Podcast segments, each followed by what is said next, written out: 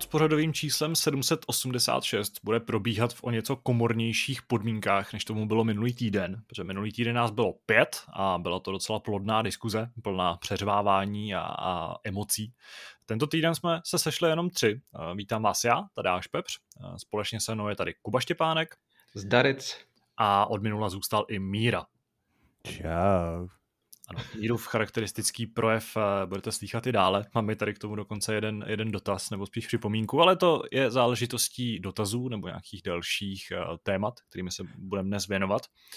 Uh, to první, jako již tradičně, bude, co jsme hráli a myslím, že tento týden by to mohlo být docela zajímavý, protože i já jsem se jako napravil a hm, hrál jsem toho poměrně hodně. Ale klidně přenechám slovo nejdřív někomu z vás. Můžete si vybrat, kluci. Tak Míro, začni. Tak dík, že jsi mě vybral teda. Ne, tak tenhle týden jsem toho odehrál o něco méně než obvykle. Eh, podle původních plánů jsem se pustil do Borderlands 2. Podíval jsem se na to, jak to vypadá a musím říct, že teda v tom 4K s tím updatem to vypadá fakt úžasně. Je úplně neuvěřitelný, jak tahle, eh, kolik to je, 6 let stará hra, něco takového jak skvěle vypadá, protože eh, ten to grafický provedení, ten kabátek vůbec nesestárne a s tím, hmm. když se k tomu dá eh, ty 4K textury, tak to vypadá fakt skvěle. Ale dal jsem tomu zatím jenom pár hodin, protože nebylo tolik času, navíc začalo playoff hokejové extraligy, takže člověk sleduje i tohleto. A, ale líbí se mi to a určitě se do toho pustím, až, až se mi trošku uvolní ruce a až Sparta zvedne titul. Uh, potom, když... tak určitě. Každopádně, uh, pak jsem si ještě projel pár her. Uh, zkusil jsem si Project Winter, hmm. který je nově v Game Passu.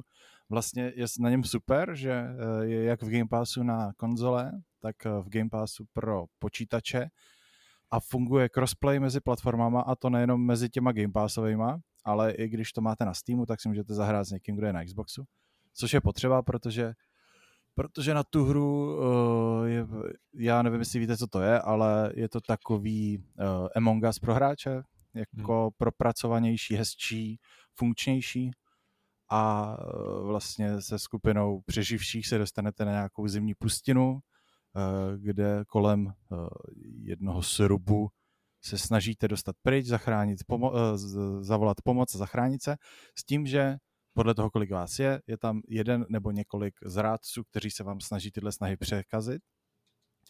A je to, ten, ten základní princip je stejný furt, každopádně je to super, je to svižný, uh, funguje to, uh, hrozně se mi to líbilo, ale největší problém je v tom prostě najít dost těch lidí, protože zajímavý to začíná být třeba až od pěti od 6 lidí, ideálně, když je to naplněný na všech těch 8, protože mám pocit, že na, ten, na tohle množství hráčů eh, je ta hra vyladěná nejlíp, že je tam správný poměr mezi těma přeživšíma, zrádcema a podobně. Každopádně eh, tohle to je, to jsem si vyzkoušel vlastně dvě, tři hry tohodle, bohužel, jak říkám, je tam problém s těma hráčema, že ono domluvit se s jedním, dvěma kamarádama není problém, ale jakmile se vás má sejít třeba 6, 7, tak už je to peklíčko občas. To vidíte tady u Hápodu, kdy ano. jsme rádi, že se sejdeme občas jenom ve třech. A, pot, a to nikdo nic nemusí mít, jo? to si to nikdo nemusí kupovat, stahovat, uh, napojovat a podobně. Každopádně... Ale a jak je to náročný ta hra? Zvládne to třeba i slabší no- noťas?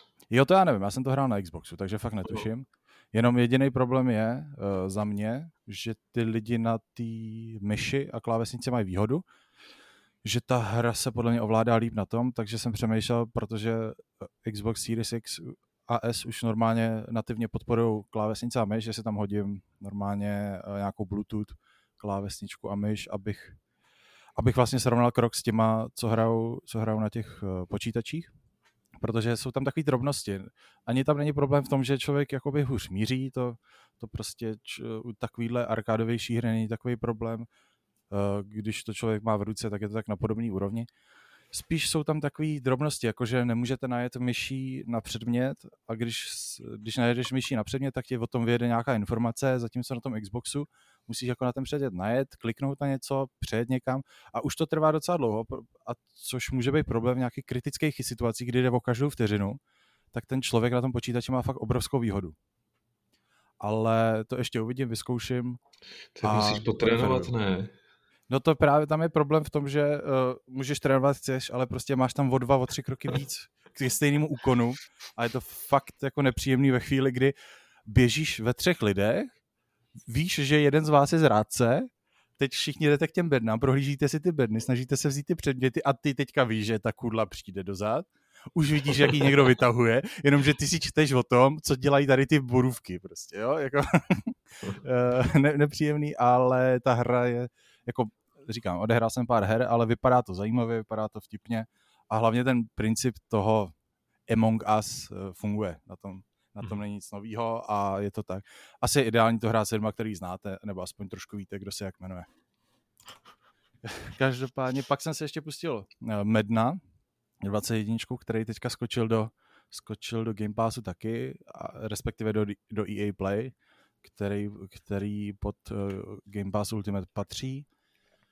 Je to super, vypadá to krásně, hraje se to perfektně a člověk ale do toho bude muset investovat trošku víc času, protože přece jenom je to dost jiný typ sportovní hry, není to, není to jak NHL, FIFA a je tam spoustu logických, taktických věcí, které mě jako člověku, který NFL normálně nesleduje a k té hře se třeba jednou za dva, za tři roky dostanu, který si musím osvěžit. Pravidla samozřejmě člověk zná, to jako na tom není složitýho, ale to, jak co funguje, jak se to, jak z toho playbooku vybírat ty správné hry proti jakým hrám, eh, jak takticky dělat tohle, tohle, jak střídat, co je lepší v tuhle chvíli, co je lepší v tuhle chvíli. Navíc to ovládání přece jenom, když to člověk nemá v ruce, tak tam máte od každé věci milion, milion variant a variací.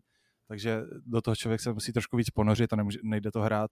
Uh, jednou za tři roky si to nainstaluju, zapnu na hodinu a budu dobrý. Ale Čím... je to pěkný a, a jako zábavný. Povídej.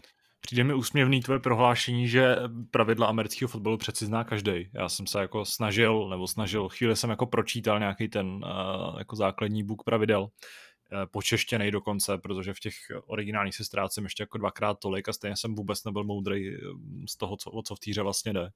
Hele, tak jako ta jsme hra... se, promiň, jsme se dokonce byli podívat i na zápase tady v Praze, na americký fotbal a absolutně jsem nevěděl, co se na tom hřišti děje. ne, tak v té hře máte obrovskou výhodu v tom, že ta hra vás jako drží v těch mantinelech pravidel, hmm. s tím, že vy potřebujete znát alespoň nějaký ty základní principy. Jo, a ty, pokud tu hru budete hrát hodinku dvě, tak na ty přirozeně přijdete. Prostě pochopíte, že tady jsou nějaký downy, kolik jich je, co se děje, jak se rozehrává, proč tohle je za tolik bodů, proč tenhle týpek od, odsud občas kope, i kdyby to mohl doníst a přitom, jo, jako to jsou fakt základní věci, které pochopíte rychle, s tím, že ty další pravidla vy v podstatě znát nemusíte, jenom víte, že když udělám tohle, tak je to, tak je to špatně a ta hra mě jako nepovolí to dělat dál. Jo? Kdybyste si šli zahrát uh, normálně na hřiště, že jo, americký fotbal, je to něco jiného, než když prostě hraješ tu hru. To je, když hraješ na hálko, tak v podstatě, já nevím, jak bych to popsal, no, uh, neznáš offside, párkrát do toho offsideu vědeš, zjistíš, jak to funguje, tak už to neděláš, jo, a přitom nepotřebuješ vědět, jaký jsou tam přesně věci, jestli ten puk musí přejet dřív, než prostě brusle, anebo když zvedne hráč nohu, nebo nezvedne. Jo, to vás nezajímá, ta hra vám tohle to drží, Hmm. Eh, vy, jo, vy nemusíte být ten rozočí, který zná ty pravidla a vy prostě potřebujete chápat ty základní principy pro to, abyste si to na nějaký úrovni užili. Samozřejmě, když budete hrát uh, na nějaký uh, vyšší online úrovni, tak tam je to lepší znát jako do detailu. Ale na to, abyste si to fakt užili jako arkádu v vozovkách, tak stačí hodinka, dvě. I toho hraní, ani si k tomu moc nemusíte moc dohledávat, protože podle mě já jsem to teda tak měl, když jsem neznal ty pravidla amerického fotbalu, že že když jsem tu hru hrál chvíli, vzal jsem si pár tutoriálů, pochopil jsem, eh, jak se zakládá útok, jak prostě eh, na kolik downů se hraje a tak, tak člověk to fakt dostane rychle do krve a nemusí se toho bát u té hry. Jo? Není to věc, která by vás od toho měla odrazovat, tak bych hm. to jako schrnul. Takže ty máš s Mednem nějaký jako zkušenosti trochu větší. Uh, nějak zvlášť, říkám, jednou za tři roky si to mm-hmm. stáhnu, nainstaluju a třeba tomu dám 10-15 hodin, jakože není to ve smyslu, že bych v tom strávil třeba stovku, stovku mm-hmm. hodin jak ve FIFA každý rok, nebo tak. A zkoušel si ten příběhový režim, který pokud jsem zaznamenal dobře, já jsem viděl nějaký záběry na YouTube, vypadá, že na úrovni možná ještě jako přesahuje úroveň uh, My, my Players uh, z NBA 2K. Tady u té 21 jsem to neskoušel, ale rozhodně se na to chci vrhnout, protože podle mě je to jedna z nejlepších cest, jak si právě tu hru osvěžit. Mm-hmm. Vlastně ta hra vás do toho tak postupným způsobem, teda co si pamatuju, já když jsem to hrál naposledy ty dva, tři roky dozadu, tak už tam nějaký režim příběhový byl a vím, že jsem to přesně využil na tohle. Člověk to zapne, on ho to jakoby uvede do toho příběhu a zároveň ho to eh, postupnýma kručkama dostává do té velké hry a člověk si vzpomene, jo, tímhle tím se nahrává, takhle se lobuje, takhle se dává rychlá, tímhle to přijímám, tímhle udělám sklus a podobně. Mm-hmm. Takže určitě se do toho pustím a klidně o tom pak něco řeknu víc, ale tenhle rok nebo v té 21. jsem se do toho ještě nedostal. Jasně, super. Hm.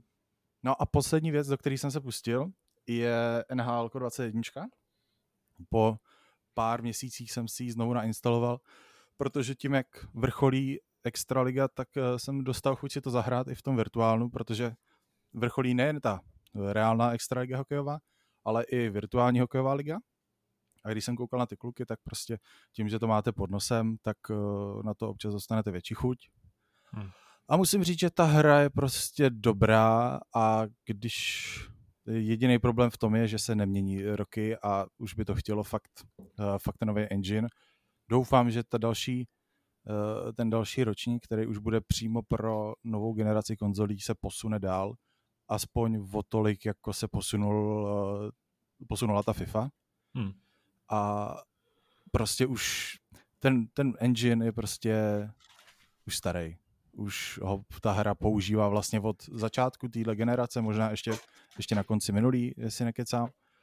A ta hra, ty základní věci, eh, jak se to ovládá, jak to funguje, tak to je, jako člověk, který říká, že se FIFA nemění, tak podle mě nehrál nikdy NHL, který se opravdu nemění. A je vidět, že ty výváři se snaží, já jsem to psal v té recenzi, že se snaží dělat v rámci těch mantinelů, který mají povolený v tom engineu nebo v těch možnostech, se dělaj, snaží dělat maximum, protože každý rok přibude pár nových režimů, jsou zajímavý, zábavný, všechno, ale prostě ten engine je potřeba udělat nový, aby, aby ani vlastně tam ani ne, není problém v tom, že by to byla jako špatná hra, nebo se to špatně hrálo. To vůbec, je to jako v tom, kde se to pohybuje, to funguje skvěle ale člověk, který už to hraje 5-6 let, tak chce něco nového, chce vlastně se to znovu naučit, do, znovu do toho dostat, znovu si naučit trošku ty niance, ovládání, kličky a podobně. Oni se tady sice objeví nové kličky, ale když se vám objeví za celou sezónu dvě nové kličky, tak ty se naučíte za pět minut a máte hotovo, že? A většinou je ani nepoužijete, protože ty nejfunkčnější věci už máte nějak zažitý a nemáte problém s tím to využívat dál. A tak doufám, že, eh, doufám, že ten další ročník se posune, ale musím říct, že pro člověka, který má rád hokej, ať už Extraligu nebo NHL nebo jakoukoliv jinou ligu, tak, tak to NHL jednoduše funguje. Užívám si to a hraju. Jediný problém je teda, já už jsem to říkám, když jsem to recenzoval, tak jsem říkal, že je drobný problém s tím se v některých režimech připojit do hry, že už to nenechází soupeře, tak musím říct, že teďka už je to v podstatě omezený tak na dva, na tři režimy, které jako fungují a ty ostatní nefungují vůbec, jo? Že, že ta komunita tím, jak přestala hrát, tak hmm. předtím, když byl problém někoho najít po pár minutách, tak teď už ho to prostě půl hodiny, hodinu hledáte a nenajde vám to soupeře. Jo, tak to je jako velká nevýhoda, takže už teď se musíte pohybovat na nějakých pár uh, online režimech, pokud chcete hrát online, teda musím doplnit samozřejmě, na pár online režimech, uh, ve kterých je dostatečně velký půl a i když teďka třeba občas si jednou, třeba večer si za nahoďku zapnu NHL v nějakém režimu, tak tam potkávám každý večer stejný lidi, takže ten pool je evidentně jako dost malý, jo, že třeba když odehraju pět zápasů, tak během těch pěti zápasů potkám uh, dva, tři lidi, který jsem potkal včera nebo předevčírem. Prostě hraje to pár lidí, navíc my jsme na nějakých německých serverech, takže to máte ještě jako regionem nějak uzamčený, i když tam má člověk jakoby puštěný najdi mi to kdekoliv, tak když vám to najde člověka z Ameriky, tak to nefunguje, tak to ani nepáruje. Jo, takže to je vlastně největší problém toho NHL teďka za mě. No a to je všechno pro tenhle týden, co jsem si zahrál. Já na tebe navážu, eh, protože to, co právě teď řekl, není úplně pravda.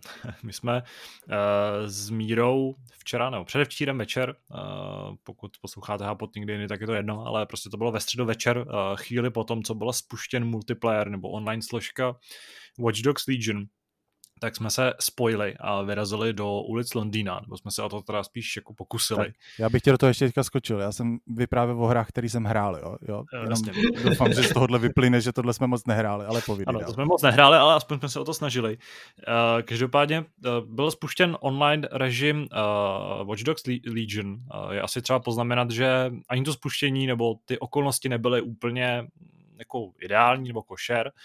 Uh, ta, ten online přichází půl roku po vydání původní hry a navíc nevyšel na všech platformách zároveň. Eh, vyšel jenom na Xboxu, nebo na, na konzolích Xbox, PlayStation a na Stady. A na PC byl odložen o asi tři týdny nebo dva týdny na 23. března protože se tam v, těsně před vydáním zjistilo, nebo Ubisoft zjistil, že ten multiplayer nějak jako fatálně ne, nespolupracuje s některýma grafickýma čipama, nebo něco takového. A s tím souvisí mimochodem i to, že jeden z režimů, který v týře měl být, tak ten byl odložen na to samý datum i na konzolích, takže si nemůžete zahrát Tactical Ops, ačkoliv uh, vás na ně třeba ta hra láká v, me, v, v mapě nebo v menu, ale nemůžete prostě jako se do něj pustit, můžete si ho jenom prohlídnout a, a sdělí vám, že se na něj můžete těšit. A aby toho nebylo málo, tak na PlayStationech uh, nefunguje voice chat přímo ve hře. Musíte se prostě spojovat textem nebo spolu komunikovat jenom textem.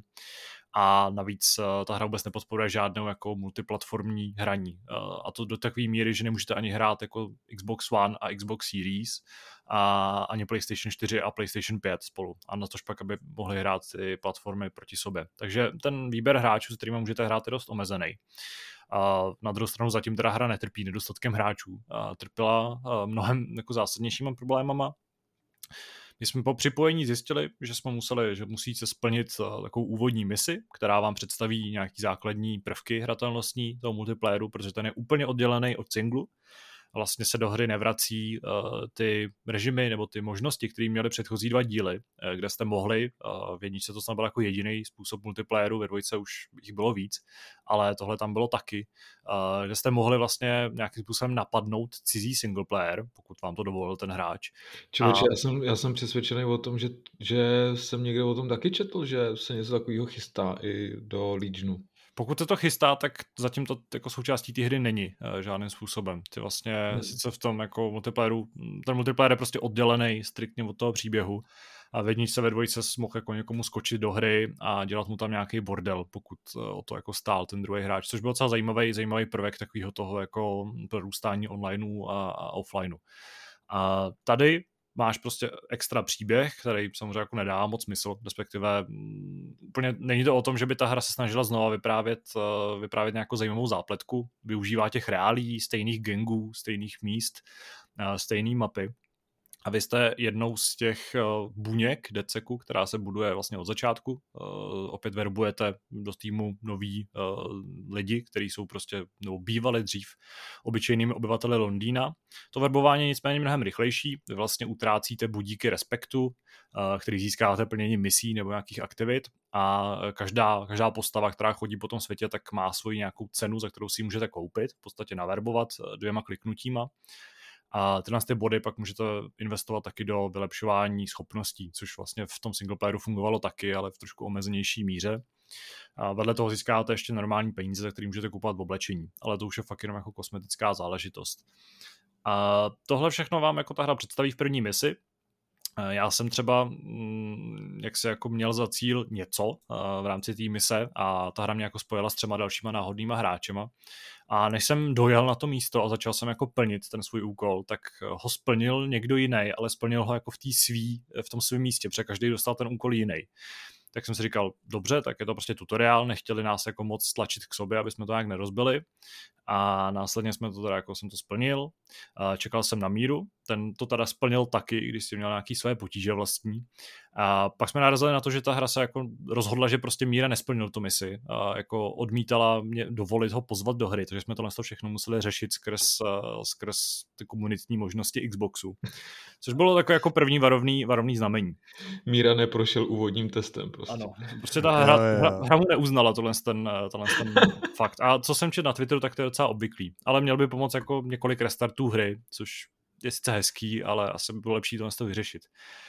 A uh, tím to ale jenom začalo, protože mm, vlastně ten, to, co jsem zmiňoval, to s tím, že jsem, že jako to úkol splnil někdo za mě úplně někde jinde, tak uh, se do budoucna mi přišlo stalo tak jako signifikantním pro tu hru. Protože uh, když jsme se s Mírou konečně spojili, chvíli jsme teda hráli šipky, což je super a funguje to, ale jako kvůli tomu asi si Watch Dogs Legion úplně nekupujete. A tak jsme vyrazili do ulic, Uh, zaklikli jsme si nějakou tu aktivitu, protože vedle těch zmíněných tactical ops, které ještě nejsou dostupný, tak ve hře jsou vlastně kooperativní mise a menší aktivity, kdy prostě jenom po městě jezdíte, uh, něco ničíte, někoho zabijíte a něco hackujete bez nějakého načítání. A když jsme dojeli k nějakému tomu bodu, kde tu misi získáš, tak jsme zjistili, že jak si jako každý hráč získá svůj vlastní a že se tyhle ty mise ani nějak jako nepro, ne, nepřekrývají mezi sebou, že prostě v podstatě každý hráč vidí tu svoji misi a v podstatě jako nemůže ani pomáhat tomu druhému s tím. Prostě nedostanete spolu stejný cíl, což nám při, přišlo, nebo mě teda osobně přišlo jako naprosto bizarní rozhodnutí.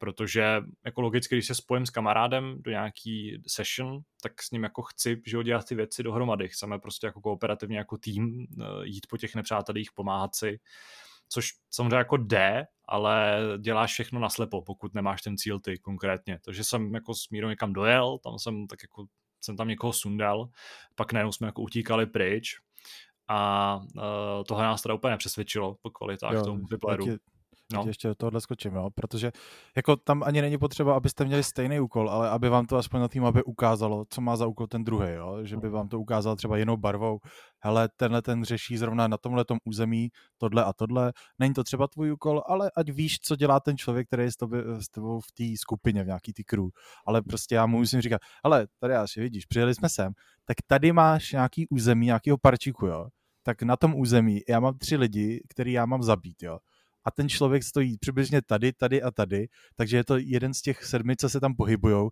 a ty potřebuji zabít a jakmile zabiju, tak já ti řeknu, kdy máme utíkat a kam máme utíkat. Je úplně nesmyslný. Já, jako tohle to mě hlava nebere ve chvíli, kdy si tam jako děláte friends only session, jste, navíc ta, ta hra vám umožňuje se připojit do sessiony nebo do, do nějaký instant, já nevím, jak to říct česky, prostě do relace. do re, no tak to jste krásně počeštil, tak uh, do té relace uh, se připojíte prostě jenom ve čtyřech, jo? že to není, že se na mapě pohybuje dalších 30 hráčů, ale fakt ta mapa vám umožňuje se připojit jenom ve čtyřech, tak v tu chvíli jako chci, aby ty ostatní věděli aspoň, co jako dělám, když mi chtějí pomoct, protože jako vyloženě popisovat tohleto, přijedem teďka k této zakázané zóně a tady se děje tohle a já ti musím popsat, kde já mám ty bodíky, abys věděl, co mám udělat, jo. Nesmysl, jo? prostě úplně na hlavu a pěkně to šlo upřímně. No, ale tím jsme ještě se nedostali k tomu nejhoršímu. Eh, protože to přišlo v momentě, kdy jsme se snažili teda skočit do té kooperativní mise. Eh, přeskočím asi to, že jsme z osmi pokusů se do ní připojili jednou. Eh, v ostatních případech nás prostě hra vyhodila s tím, že servery jako nestíhají, což je trošku zvláštní vzhledem k tomu, že v rámci toho otevřeného světa to funguje naprosto parádně. Tam jako žádný problém se synchronizací rychlostí nebyl a fungovalo to docela dobře. Uh, navíc, kdykoliv tě ta hra vyhodila, tak uh, tě připojila do relace, ale opět s nějakýma náhodnýma hráčema a ty si z ní musel vystoupit, uh, pozvat toho druhého a znova se spojit. Prostě to působí to tak, jako by Legion jako nechtěl, aby si hrál s kamarádama, ale aby si, aby si prostě hrál s nějakýma cizíma lidma. A v rámci těch kooperativních misí se nám teda jednou povedlo se spojit, a opět jsme narazili na to, že sice jsme v relaci, která je jako jenom pro přítele, respektive prostě omezená jenom na nás dva, ale v těle Já bych rád jenom řekl, že je to jenom pro přátele, jo? Pravím tě, není to jenom pro přítele, děkuji. To je, to je jenom pro přátele. A, a, a, v ten moment nás ta hra ale automaticky spojila s dalšíma dvěma hráčema. Prostě nemáš na výběr, no, neměli jsme na výběr, že jako chceme hrát jenom spolu, logicky. A respektive logicky, jako kdyby to byla nějaká mise, kde máme za úkol vystřílet budovu, tak jako budíš, tam asi to je jedno, že spolu nějak nekomunikujeme. Ale tohle byla konkrétně mise, ve který eh, to, že tě nepřítel odhalí, kohokoliv z nás, z nás čtyř, tak znamená automaticky neúspěch a restart. Což v momentě, kdy jsi spojený s dvěma dalšíma hráčema, který jsou úplně jako mimo, a zřejmě tohle to moc nepochopili, ten koncept, protože automaticky vždycky naběhli do té lokace a jako nechali se odhalit, tak eh, je prostě jako na palici a hlavně je to úplně nehratelný. Čili jsme takhle prošli asi šesti nebo sedmi restartama a pak jsme to vzdali a už jsme se nikdy nespojili. Čímž jak se jako zhasla naše, naše snaha o kooperativní hraní. Uh, jednou se nám třeba povedlo, že jsme chvíli fakt v týmy se jako pokročili, že ty další dva hráči nějakým způsobem fungovali.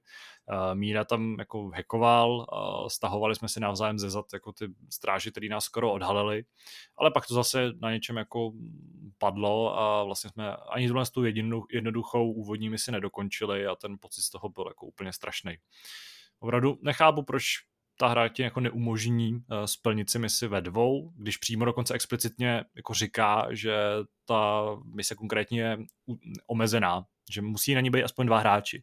Ale neřekne ti, že jako ta hra chce, aby tam byly čtyři a jedno, že jako nechceš prostě s cizíma lidma hrát. Takže to byla, to byla naše zážitek eh, z kooperativního hraní.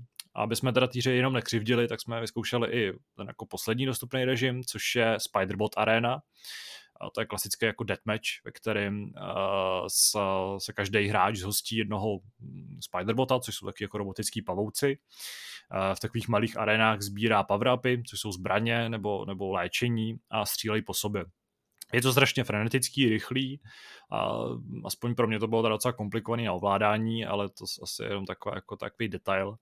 A byla to vlastně ta nejlepší zábava vedle šipek, co jsme, co jsme u Legionu zažili. A zábava je to hlavně v momentě, kdy máte brokovnici, protože to je prostě nejlepší. A můžete střílet nepřítele na jednu ránu, což se jako bohužel vždycky někdo hodně rychle zjistil a pak eh, ten souboj jako přestával mít grády. Ale ano, chceš tomu něco dodat, Míro? No, já jsem chtěl říct, že zábava je to hlavně, kdy vyhráváte, ale... to taky. Takže chápu, že tě to moc nebavilo. Ale... ne, tě, ne, eh, porazil jsi mě také a v šipkách také občas ale spíš bych řekl, že prostě nevidím žádný důvod, proč by to člověk měl hrát. Eh, tenhle hmm. ten režim uh, nepřináší nic zajímavého a jakákoliv střílečka, ať už kooperativní, anebo klasická kompetitivní, je prostě lepší než střílení se tady s těma pavoučkama. Tam není vůbec nic, blbě se to ovládá, eh, je to, jak říkáš, frenetický, což není špatná věc automaticky ve chvíli, kdy ty máš pocit jistoty z toho, jak ty stroje zbraně používáš. Hmm. Tady jasně, ne, nemůžeme tomu jako hnedka dávat moc negativních bodů, protože jsme v tom strávili půl hodiny, hodinu třeba, takže člověk jako by si nevosahal všechny ty zbraně správně, tak jak se mají používat a podobně. Navíc jsme se pohybovali na dvou, třech stejných mapách, tak možná až se jako změní uh, ráz těch jednotlivých uh, aren, tak se to taky může posunout. Ale prostě nevidím důvod, proč by to kdokoliv hrál na místo jakýkoliv jiný střílečky. Jo? Takže pokud nebude fungovat ten hlavní režim, tak uh, absolutně nedoporučuju eh, všema devíti, protože ten desátý bod je jako palec nahoru za to, že jsem občas vyhrál. Ještě mi přijde trochu třeba záhadný, proč v té hře uh, není, není dostupný nějaký deathmatch, ve kterém by po sobě střídali ty postavy. Což uh, v, vlastně v Legionu, který je postavený na tom, že verbuješ lidi z ulice, by mohlo být docela zajímavý a mohl by si zbudovat docela zajímavý týmy.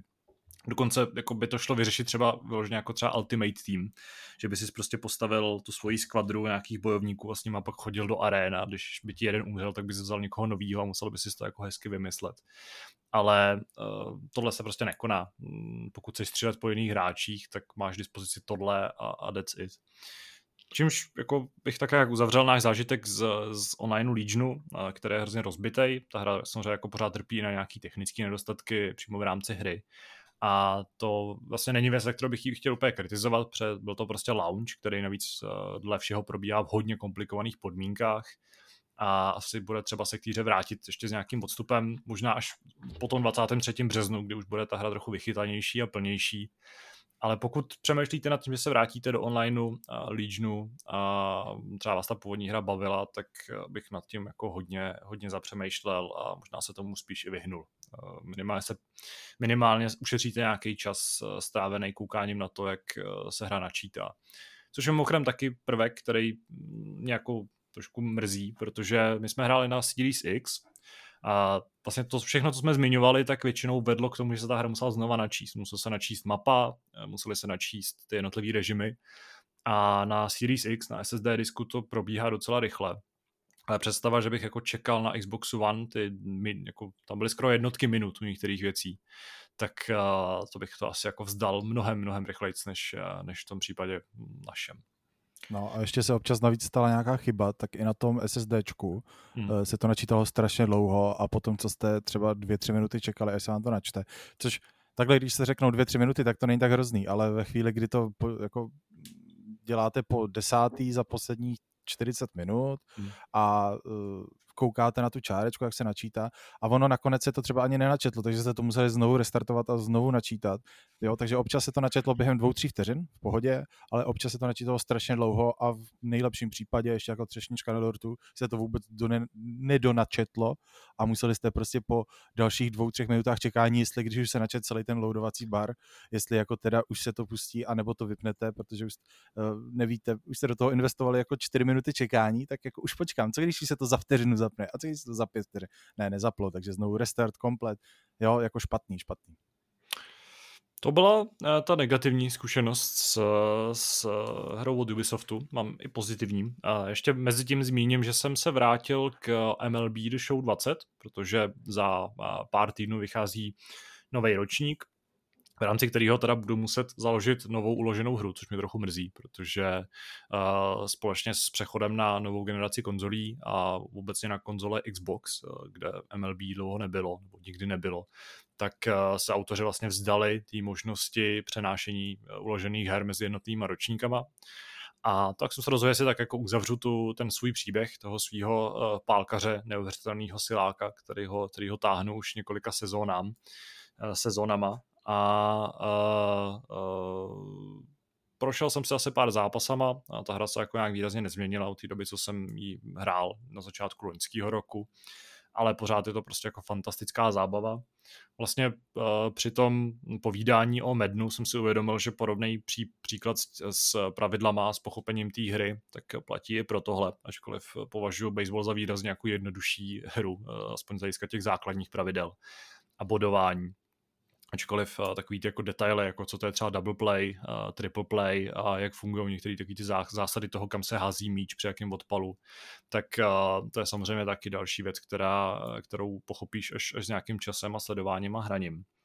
Ale na ten nový ročník se moc těším a doufám, že se ho budu moct zahrát na Xboxu, což prostě bude neuvěřitelný zážitek. Nebo bude to hrozně zajímavý vidět hru od uh, studia Sony, která se bude spouštět na, na, na zelený konzoli. Uh, každopádně tou, tím pozitivním zážitkem, který jsem zmiňoval, tak uh, je Assassin's Creed Valhalla, protože jsem tady minule naznačil, že jsem si ho koupil a uh, přes víkend jsem se k němu dostal, uh, strávil jsem něm jenom pár hodin, jsem vyloženě na úplném začátku, když jsem se vlastně dostal, uh, přeplavil jsem se přes moře, dostal jsem se do, do Anglie a dobejvám tam nějaký první území, nebo tam získám spojence. A uh, já jsem několikrát vlastně zmiňoval, že mě hrozně bavily ty předchozí dva díly, uh, ty jako rebootované série Assassin's Creed, toho, tí nové filozofie, nebo jak to nazvat, a nového systému, uh, jak se ty hry hrajou a uh, je to jako pořád stejný v zásadě a pořád mě to teda stejně baví. A některý ty, na některé ty prvky si zvykám, třeba si pořád zvykám na to, že ta hra jako hodně šetří se zbraněma. Třeba mi přišlo, že, že v Odyssey jsem jako hodně točil, zatímco tady jsem jich, jsem jich dostal minimum. A, a zatím přicházím i na to, jak ten systém vůbec funguje, protože moc nerozumím tomu, jak třeba fungují sekundární zbraně a jaký mají, jaký mají vliv na tu samotnou hratelnost ale co mě jako baví nejvíc, tak je ten svět, který je úplně nádherný. Eh, z grafického hlediska ta hra vypadá prostě fantasticky. Eh, já teda hraju na performance režim, takže možná přicházím ještě o nějaký jako ty nejvytříbenější detaily, ale vlastně mi to nevadí, protože už jsem si navyk na, na těch 60 snímků za sekundu a je to úplně super. Trošku mě vlastně mrzí, že ta hra pořád jako, mm, nebo že se šetřilo, nebo prostě neumějí ty, neumí Ubisoft udělat tak krásný eh, filmečky nebo scény, jako to umějí jako jiný studia podobných, eh, podobných rozměrů. Já teda chápu v rámci té hry, jako jaký to má efekt, nebo proč to tak je, protože tam těch, toho povídání a nějakých těch příběhových předělů je tam opravdu hodně a samozřejmě jsou tam i nějaký interaktivní momenty, kde jako si volíš odpovědi, ale stejně prostě z toho působí, nebo to působí hodně jako RPGčko, kde ty postavy se tak jako divně komíhají, drbou se na, na rameni a na bradě a jenom stojí a dívají se na sebe při tom rozhovoru. Což eh, vlastně platí i pro ty jako zásadní příběhové filmečky, které tě posouvají k nějakým dalším kapitolám, na no to je trochu škoda. ale jinak jako zatím na další nějaký postřehy si budu muset počkat, až do té hry investuju víc času a uh, na, slyšel jsem na ní hodně chvály, hodně, hodně jako kritiky a uh, zatím rozumím víc té chvále než té kritice, protože um, možná to přijde až časem, ale uh, zatím jsem z Valhaly nadšený a mm, navíc nepřichází ani takový to jako vyčerpání, který mi někdo předpovídal. Tím, že jsem za sebou hodně rychle hrál všechny tři ty Assassin's Creedy, tak mě ta hra pořád baví i z hlediska jako obrovský, toho obrovského uh, nárůstu nebo toho, té obrovské porce kontentu, který na tebe, který na tebe házejí. Takže to bylo... Tak my, my no. samozřejmě čekáme, že, že ty náš speedrunner redakční budeš mít dohráno tak za 15 hodin, bych to typoval. A to doufám, že ne. Jako to, do tohohle chci investovat. Chci si to hrát opravdu v klidu. Já jako, že naštěstí, na rozdíl od tebe nemám důvod uh, to nějakým způsobem uspěchat. A jakkoliv jsem třeba i v té Odyssey jako strávil docela, nebo jsem docela dost toho splnil, odehrál, vlastně jsem tam dotáhl všechny ty jako dílčí mm, dělový linie a z, z Alexia jsem vyrobil jako ultimátního poloboha hrdinu, tak uh, věřím, že i tady jako se budu snažit hodně, a, ale zároveň věřím, že opět jako to dohraju za, nějakou, za nějaký čas, tady mi nikdo nebude věřit, což prostě nerozumím, proč je. Ale ano, už jsem se naučil i tady eh, efektivně rychle cestovat, takže si ušetřit spoustu času mm, v sedle koně nebo eh, na, na té jako kapitánské pozici eh, té veslice.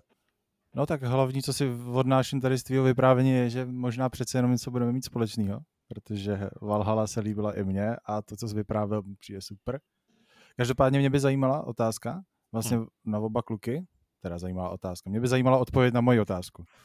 Eh, když hrajete Assassina a podobnou hru, kde vlastně můžete si odemykat ty body rychlého cestování, co děláte? Hrajete to tak, že průběžně podle toho, kam vás mise donese, eh, si odemykáte ty body? Nebo si to jako třeba velkou plochu nebo velkou část nejdřív oběháte, odemknete si všechny ty body a potom, když hrajete ty mise, tak si tím krátíte čas vlastně následovně. Jak to máte vy? Ale já si vždycky strategicky odemknu jeden velký a ty okolní třeba už vůbec neřeším, protože se mi to prostě nechce dělat. To znamená, že z toho velkého pak si dojedu na koni třeba už někam a, a zbytečně jako tímhle nestrácím čas. No. Nahledě na to teda, že třeba zrovna ve Valhale a v Assassinovi mě to, mě to cestování jako baví eh, tím tradičnějším stylem, to znamená, že že třeba i na té lodi eh, po těch eh, řekách si myslím, že bylo fajn, takže, takže jsem ani neřešil moc rychlý cestování. Já konkrétně v Assassinovi, eh, tam je to ještě zdeformovaný tím, že mě hrozně baví jako odemykání těch, těch bodů, protože ze všech her mi přijde, že tady je to zdaleka nejlíp vyřešený. Třetí zároveň ten synchronizace ti ukáže nějaký fakt jako hustý místo z vejšky a je to prostě adrenalin, je to zábava. Ale já Eh, neodemykám jako dopředu, ale vždycky v rámci tým jako optimalizace, o který už jsem třeba psal v, v článku v Q&A o našich eh, zlozvěcích, který si už přečtete, tak uh, si třeba vždycky jako čekám prostě na to, až mě do toho místa dotáhne aspoň někam poblíž nějaká mise, ať už hlavní nebo vedlejší. Nejdu tam jen tak jako pro nic za nic, to až v, v vlastně v té krajní nouzi. Takže jsem prostě tak jako posedlej tím, abych nedělal něco zbytečně, že samozřejmě dělám pak věci zbytečně, úplně. Je to jako, to je prostě normální, když, když se o něco takového snažíš. Ale Uh, vlastně to, co jsi zmiňoval, to s tím, že se jako povodemykáš celé město, třeba, tak to jsem dělal ve starších Assassin's Creedech, uh, v Brotherhoodu, v Revelations, a tam jsem prostě obral vždycky celou tu Konstantinopoli nebo celý Řím a měl jsem ho odemčený, jako než vůbec začalo v té něco dít, takže tohle už jsem jako přestal dělat, protože Uh, protože vlastně teďka mi tohle to přijde mnohem přirozenější. Na druhou stranu třeba u těch Assassin's Creedů jako mám hroznou potřebu všechny si odemknout, všechny ty synchronizační body a nenechávám na té mapě takový ty jako slepý místa. U jiných her to třeba tak není, ale tam třeba i ty systémy rychlého cestování fungují trochu jinak. No, vlastně... to já to totiž, hmm. no, já nevím, jestli jsi skončil teda, nebo jestli jsi jo, jasně, já jenom mám takový dodatek, který mi připomněl Kuba, ale povídej. Jo, já, já jenom jako, abych doplnil taky, když jsem se na to zeptal. Já to totiž mhm. dělám tak, že uh, vždycky, když se objeví nějaká mise v novém území, tady jsou třeba ty země, nebo já nevím, ty kraje, nebo jak bych to popsal. No, ty království. Tak v, v rámci, no, tak v rámci těch království vlastně si vždycky odemknu všechny, hmm. Uh, protože vím, že ty mise se budou pohybovat na tom území, ale dělám to kvůli tomu přesně, abych ušetřil čas, protože ve chvíli, kdy třeba u toho asasína konkrétně, když si uh, vlastně odemknete ten bod rychlého cestování, nějakou tu věž, tak se vám odkryjou i všechny ty vedlejší mise, eh, ty poklady a tyhle ty srandy. Takže já potom, když mám jako celý to území odemknutý, tak kamkoliv jedu, tak vždycky to beru přes nějaký vedlejší quest nebo přes nějaký ten poklad větší, protože tou cestou tam určitě pojedu a určitě se kolem toho pohybu. Čili teďka místo toho, abych jakoby náhodně narážel na věci, anebo je nezbíral, protože nevím, že kdybych dal tady 50 metrů doprava, tak tam jsem a nebudu se sem už nikdy muset vracet, hmm. tak si to právě takhle poodemknu nějaký území a tím, že vidím všechno, co se tam děje, respektive co tam je, tak potom dělám ty nejefektivnější cesty za, za misí, nebo jak bych to popsal. Já jsem jasně chtěl ještě dodat uh, v souvislosti s tím, co Kuba vyprávěl o tom, že ho baví to cestování lodí, tak uh, to mě už tak trochu jako omrzelo právě třeba z Odyssey, kde prostě se na té lodi trávil obrovský množství času a tady to je stejně.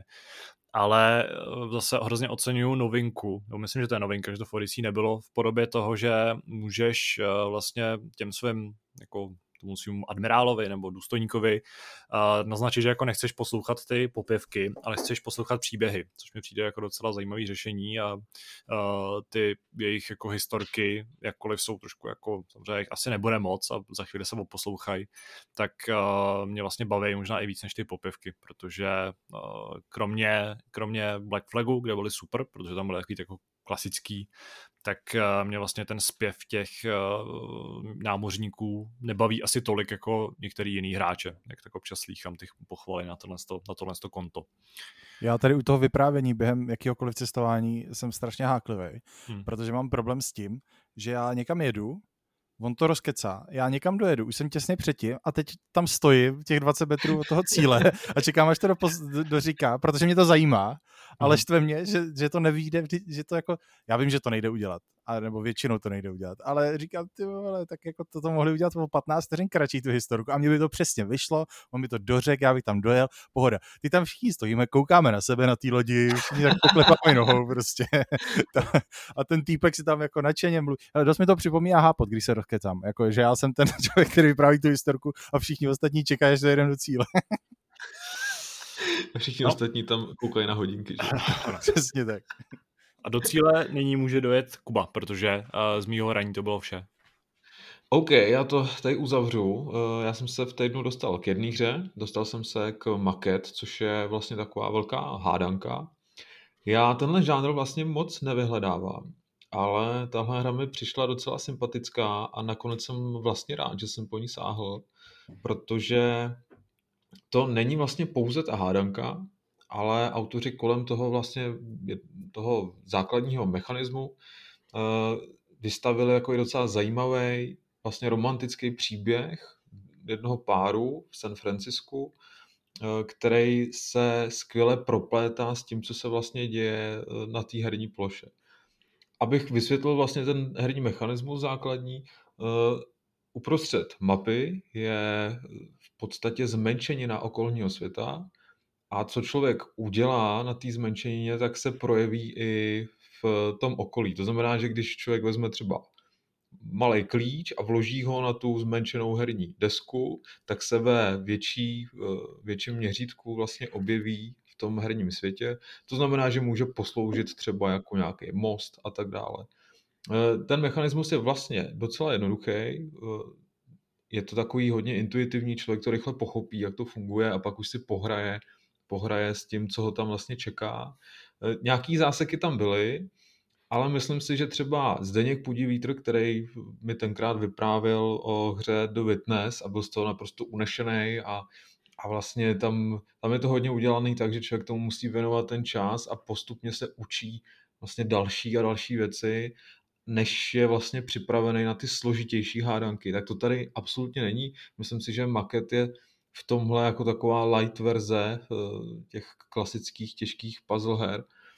Ale, eh, jak jsem říkal, je to propletený s tím osobním příběhem, je tam Kenzie a Michael a je hezký, že to, co se děje, eh, se odráží v tom herním světě. To znamená, že oni procházejí nějakým vztahem, takže ze začátku je to hodně takový barevný, zajímavý, a tím, jak ten vztah postupuje dál, tak ty barvy eh, začínají eh, pomaličku vybledávat. Nebudu prozrazovat teda třeba proč, ale eh, myslím si, že to je hezký, že, že se vlastně ten vztah zrcadlí do toho prostředí taky.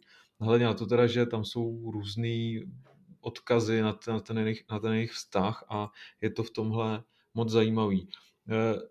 Eh, ta hra hodně vydělává na tom, že si autoři vlastně investovali do profesionálních herců. To znamená, že ten dubbing eh, opravdu povznáší celou tu hru úplně na novou úroveň. Jak jsem psal v recenzi, myslím si, že by klidně eh, se z toho dala udělat nějaká audiokniha, protože se to nádherně poslouchalo. A Nezbývá než doporučit. Ono je to krátká záležitost.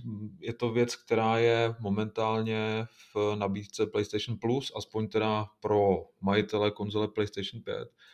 A e, je dobrý, že je to vlastně druhá hra, kde jsem vyzkoušel pořádně tu nápovědu, tu novou feature, e, se kterou je nová konzole spojená.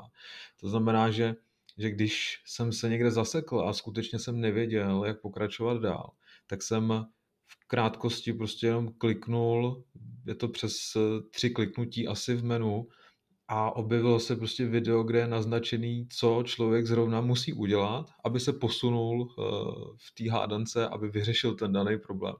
Eh, myslím si, že to je naprosto geniální. Naposledy, naposledy jsem to vlastně využíval u Segboje, kde jsem hledal ty kuličky, které byly potřeba pro posunutí v té hádance dál, nebo v té skákačce.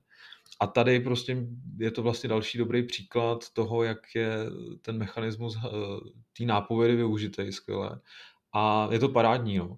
Je škoda teda, že to třeba nevyužívá víc her. Eh, myslím si, že, že, ta, že, že maket vlastně spadla do pluska taky díky tomu, že, že se vlastně na to hodí, eh, na to představení vlastně té nápovědy, protože je to moc hezky zpracovaný.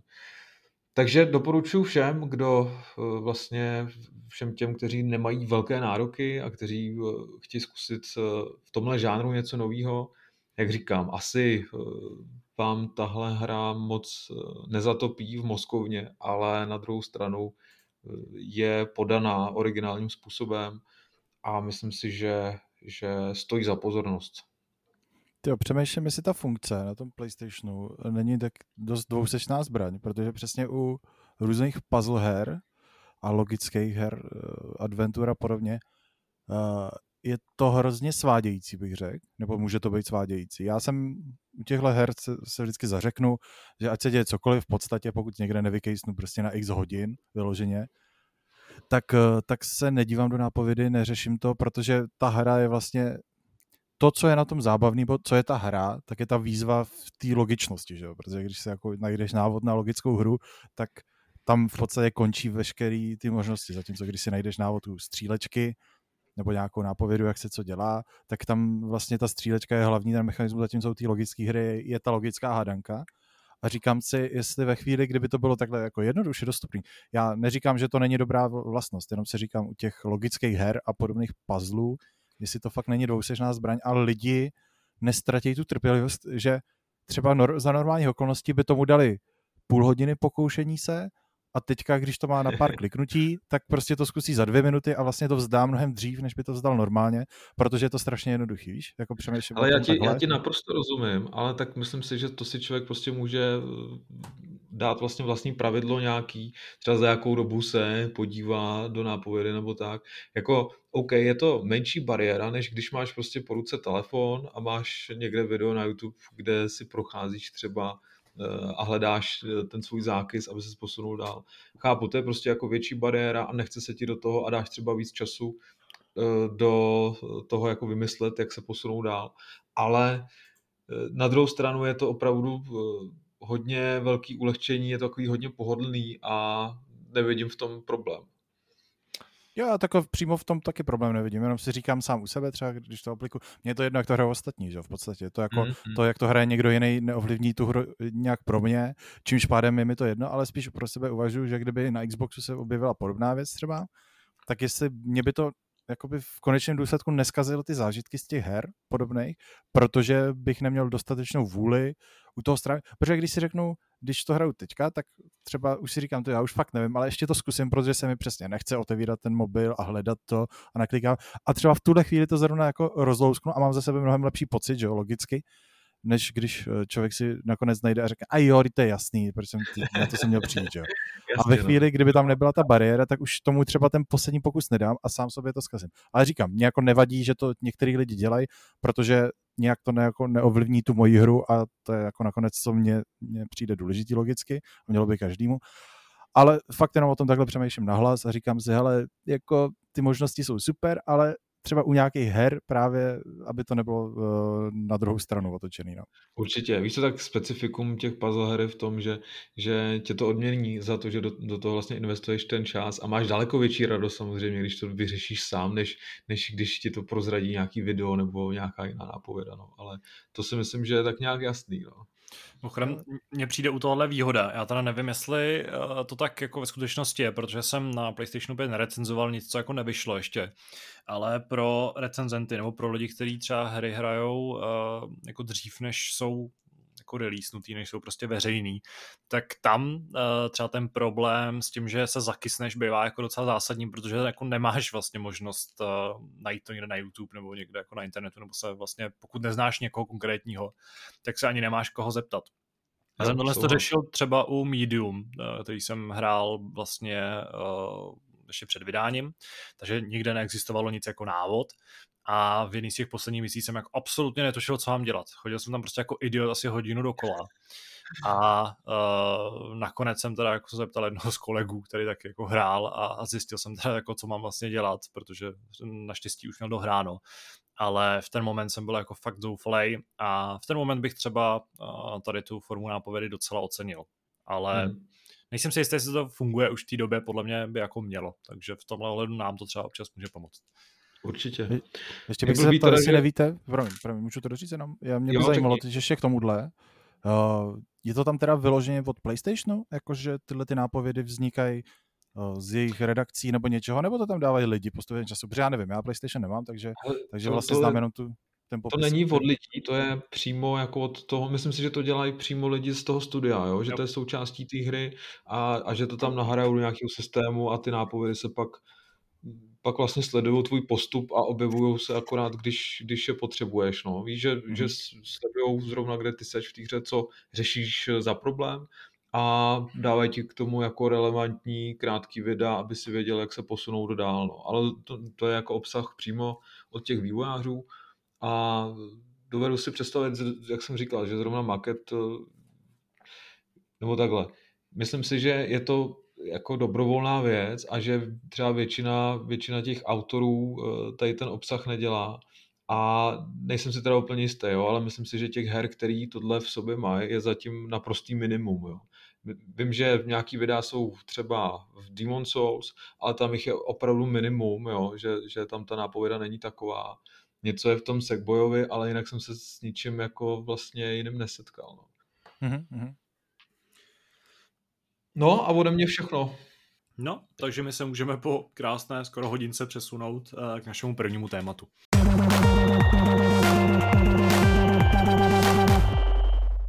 V našem prvním tématu se budeme věnovat docela zajímavé problematice, která se dotýká nás všech, eh, respektive nás, kteří kupujeme hry a ideálně je kupujeme eh, někdy v době vydání.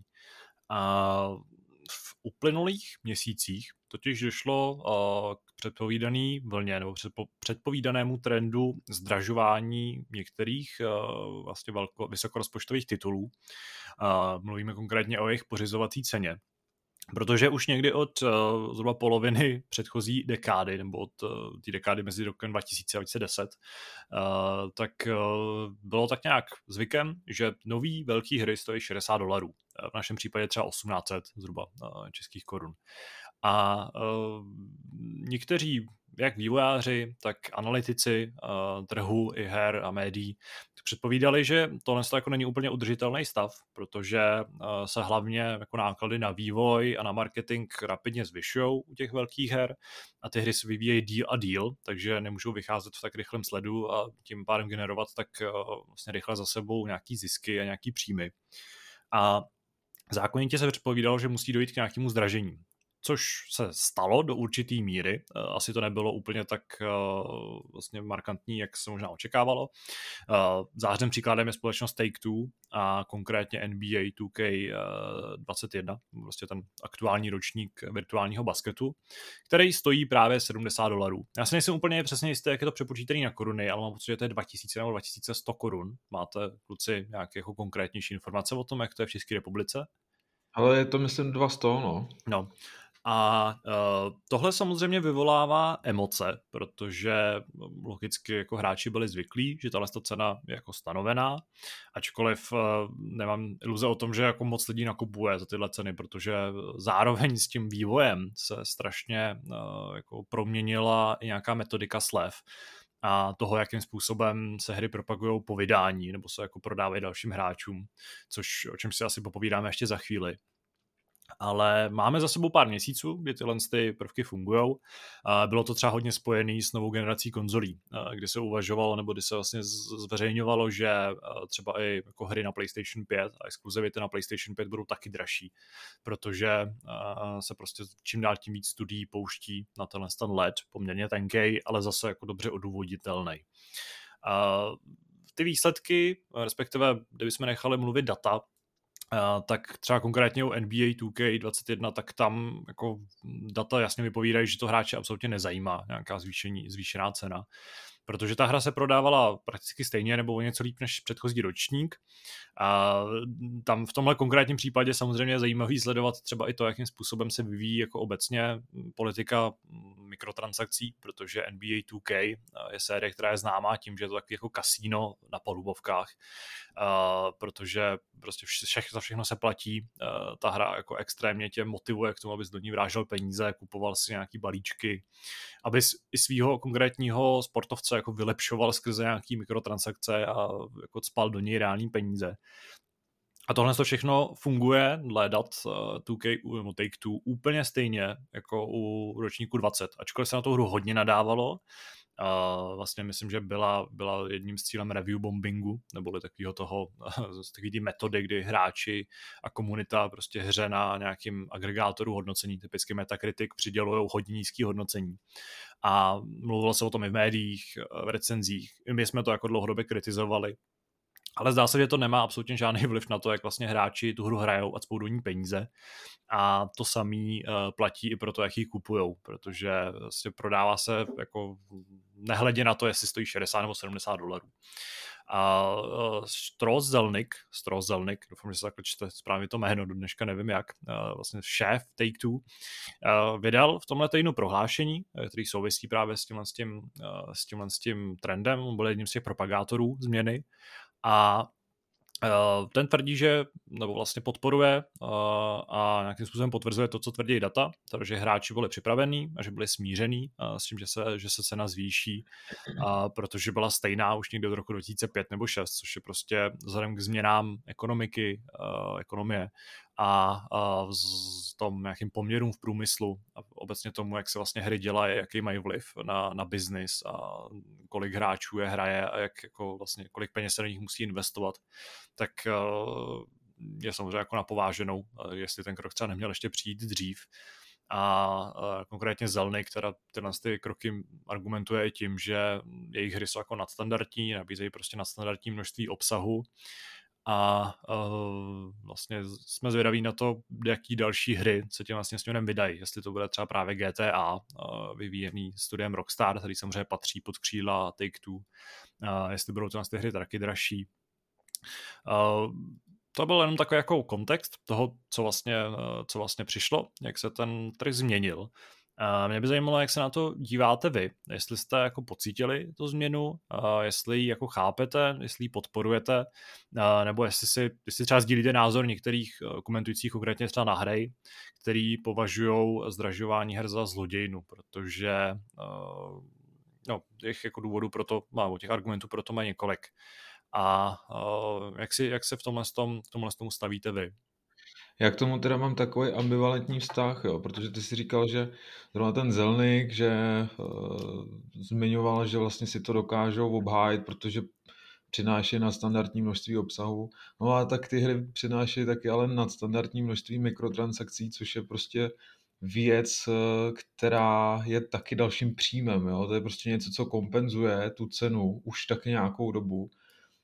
Já si pamatuju vlastně, že třeba dva roky zpátky se o tom diskutovalo docela plameně a ty studia se ozývaly, že prostě jako bude muset nastat nějaká změna, protože s tím rozpočtem, jaký mají, tak eh, nebudou schopní dělat eh, hry takové kvality a hlavně takové velikosti. A to si myslím, že je třeba taky další problém, jo? že dneska všechny ty hry musí být větší, než eh, předešlý díly.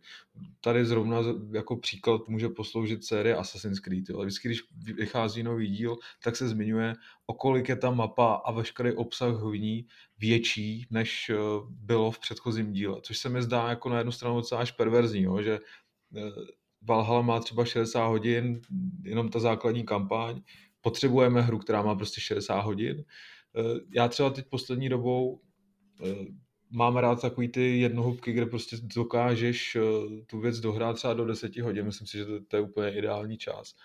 Eh, to s tou velikostí samozřejmě ta cena souvisí. Já vím, že do toho pumpují víc a víc času, víc a víc prostředků na to potřebují.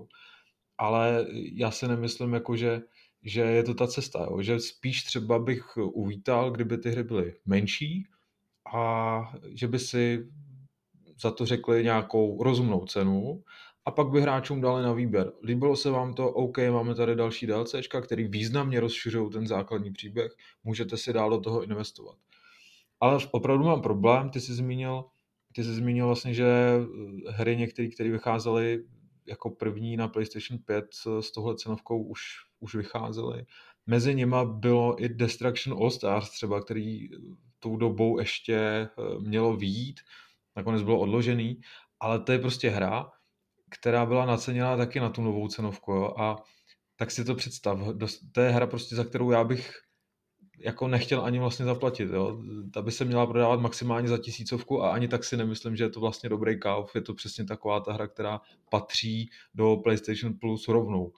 A tak mě to mrzí, jo, že se vlastně na tom ve finále svezou i tituly, který si uh, nezasloužejí tu, tu vyšší cenu, protože prostě toho obsahu v nich není tolik. Nahledě na to teda, že, že přes ty mikrotransakce prostě dokážou vygenerovat eh, neskutečný sumy. No. No, mě v podstatě mrzí, že to zvýšení cen nepřišlo dřív, protože přesně ty mikrotransakce jsou následkem faktu, že ty hry se nějak musí zaplatit. Jak, jak tady až zmiňoval, eh, cena her se drží strašně dlouho na stejné úrovni. Dokonce, když se podíváme třeba 20-30 let dozadu do starých eh, magazínů, tak ty hry tehdy stály třeba 3-4 tisíce. Jo? Takže nejenom, že uh, posledních třeba 10-15 let stojí stejně, ale předtím ještě stále mnohem víc a když si to vezmeme na tehdejší třeba kupní sílu, uh, tak je to úplně nepoměrně, jako nepoměrně víc samozřejmě, logicky. A to, že se objevily ty mikrotransakce, tak to je na, jednoduše následek toho, že uh, vývářský studia nějak tu hru musí zaplatit, Eh, nevymýšlej si o tom, že to stojí víc, než to stávalo dřív, protože přesně jak říkáš, ty hry jsou větší, eh, propracovanější. Tím, že máte eh, detaily úplně na jiný úrovni, tak každou věc najednou musí řešit zvlášť, na to potřebuješ člověk a někdo to musí vytvořit. S tímhle souhlasím. Ani mi nevadí principiálně, že ty hry jsou čím dál větší a čím dál jakoby plnější. To je nějaký princip, kterého se nezbavíme. Každý studio má právo na výběr. A teď, mě, teď je prostě jenom špatná situace v tom, že ty mikrotransakce tady jsou, ty firmy zjistily, jak moc výděleční jsou a zároveň se zvyšuje ta cena, což mi přijde naprosto logický a fair a přijde mi to jako, že se snižuje ještě relativně málo. Ale ty mikrotransakce, těch už se nezbavíme. To už je prostě nějaká, nějaká záklopka, která už se neposune zpátky. To už nepřijde, nepřijde za tebou EA a řekne, hele, my jsme tady zrušili prostě Ultimate týmy ve všech hrách, protože ta hra už stojí prostě o dvě, o tři stovky víc. To je nereálný. Jakmile jednou si k tomu čuchnou, tak, eh, tak uh, už se toho nezbaví. Prostě to jsou nějaký příjmy, se kterými počítají, na základě toho se dělají uh, vlastně plány pro další vývoj všeho.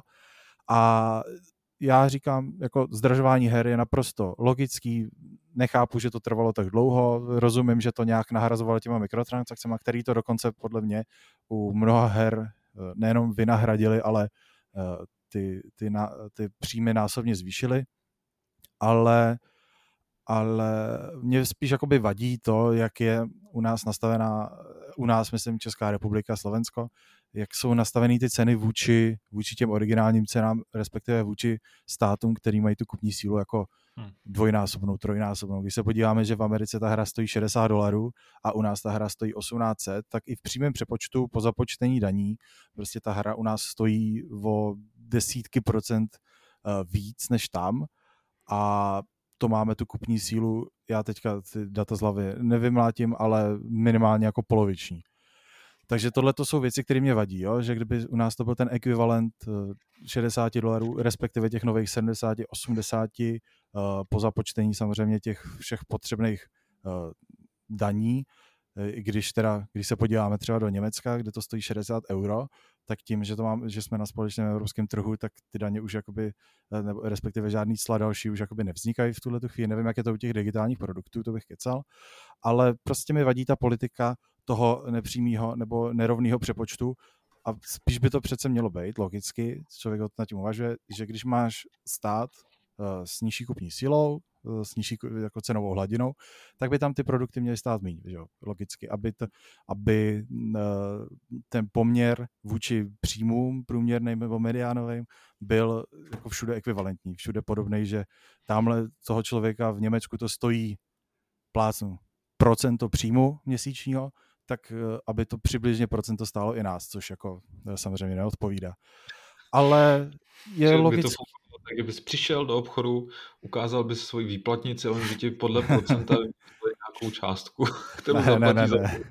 To samozřejmě je pravda, ale máš prostě jako, eh, je takový ekonomický model nebo ekonomický příměr, jmenuje se Big Mac Index, vlastně, který ti na základě ceny Big Macu v jednotlivých státech uh, ukazuje reálnou cenovou hladinu, která trošku se odlišuje od těch uh, cenových hladin, které se vypočítají pomocí těch klasických ekonomických agregátů. A vlastně ty Big Macy přesně stojí, nebo přesně často stojí hodně podobně tomu, kolik by měly stát pro každého, pro každého člověka, že uh, když jsi v nějakém státu, tak to stojí nějakou část toho příjmu mediánového, a medián je jakoby ten prostřední člověk, jo, že průměr je, ti, s těma ti mávají ty, kteří vydělávají strašně moc, zatímco mediálně prostě ten člověk, který je uprostřed a půlka lidí vydělává víc a půlka lidí vydělává méně. A vlastně tohle to funguje a tyhle ty velké firmy s tím pracují, ale evidentně u těch digitálních služeb, minimálně u těch her, z nějakého důvodu tenhle poměr není asi to funguje, kdyby to nefungovalo, tak to samozřejmě stojí jinak. Vidíme to třeba v Rusku, kde prostě, když máš tak velký poměr pirátění, tak ty firmy se uchylují k tomu, že že ty ceny strašně snižují a prostě v Rusku ty hra stojí zlomek toho, co stojí jinde, nebo v Polsku třeba. Může za to samozřejmě velikost trhu, ale i právě to vlastně, jak, jak levný to musí být, aby se jim to nějak vrátilo. Ale abych se vrátil úplně k tomu, eh, Zvyšování cen je podle mě nevyhnutelný, je to logický a fakt mě mrzí, že to nepřišlo dřív předtím, než ty firmy si začaly hledat ty mikrotransakce jako náhradní, náhradní zdroj příjmu, protože jsme mohli být s trošku nadsázky, nebo ono by to asi přišlo časem stejně, ale, ale prostě mohli jsme být bez mikrotransakcí s tím, že akorát ty hry by nestály prostě 18, ale stály by 2000 nebo 2100, nebo kolik to vychází, teďka ty nový, a nemuseli jsme se trápit, protože třeba to NBA je za mě příklad hry, kde mě by vůbec nevadilo zaplatit prostě o ty tři, čtyři stovky víc, pokud by ale nebyl, jako ta, tahle ta hra je jako nejhorší příklad, úplně jako nej, nejděsivější příklad uh, hry, jak využívá mikrotransakce. To i když se dostanete do FIFA, to i když se dostanete v podstatě kamkoliv, do tak vás, bohužel nemám zkušenost s mikrotransakcemi tam, ale musím říct, že to NBA je jako příčerný v tomto směru. Ta hra je super, má spoustu jako kladů obrovský, jenomže tyhle ty mikrotransakce, které na vás skáčou všude a ty vás vyloženě nutěj, jako v té FIFA si to můžete jako vybojovat, jo? strávíte na tom ne hodinu, ale třeba pět hodin, ale jako není to o tolik víc času, abyste byli konkurenceschopní. Zatímco u toho NBA prostě to není třeba jako hodina versus pět hodin, ale hodina versus třeba 100 hodin, jo? že tam ty poměry toho, abyste byli konkurenceschopní, jsou úplně na jiných úrovních. A to jsem měl ještě, já jsem tu hru recenzoval pro hry a měl jsem obrovskou výhodu v tom, že jsem jako v recenzenský kopii dostal nějaký balíčky navíc, takže já vlastně ty balíčky, který mi pomohly, abych byl aspoň trochu konkurenceschopný, jsem dostal v rámci, v rámci té recenzní kopie, ale normálně bych je neměl a bylo by to jako ještě, ještě mnohem horší. Ale mně to jako v principu zdražování her nepřijde, eh, nepřijde špatně, přijde mi to logický, ty hry se zvětšují, ty hry se zdražují a ani mi nevadí to, že se zvětšují. Jako, chápu tu, jak Kuba říkal, že to je až perverzní občas, rozumím tomu, ale prostě to je přístup, který funguje.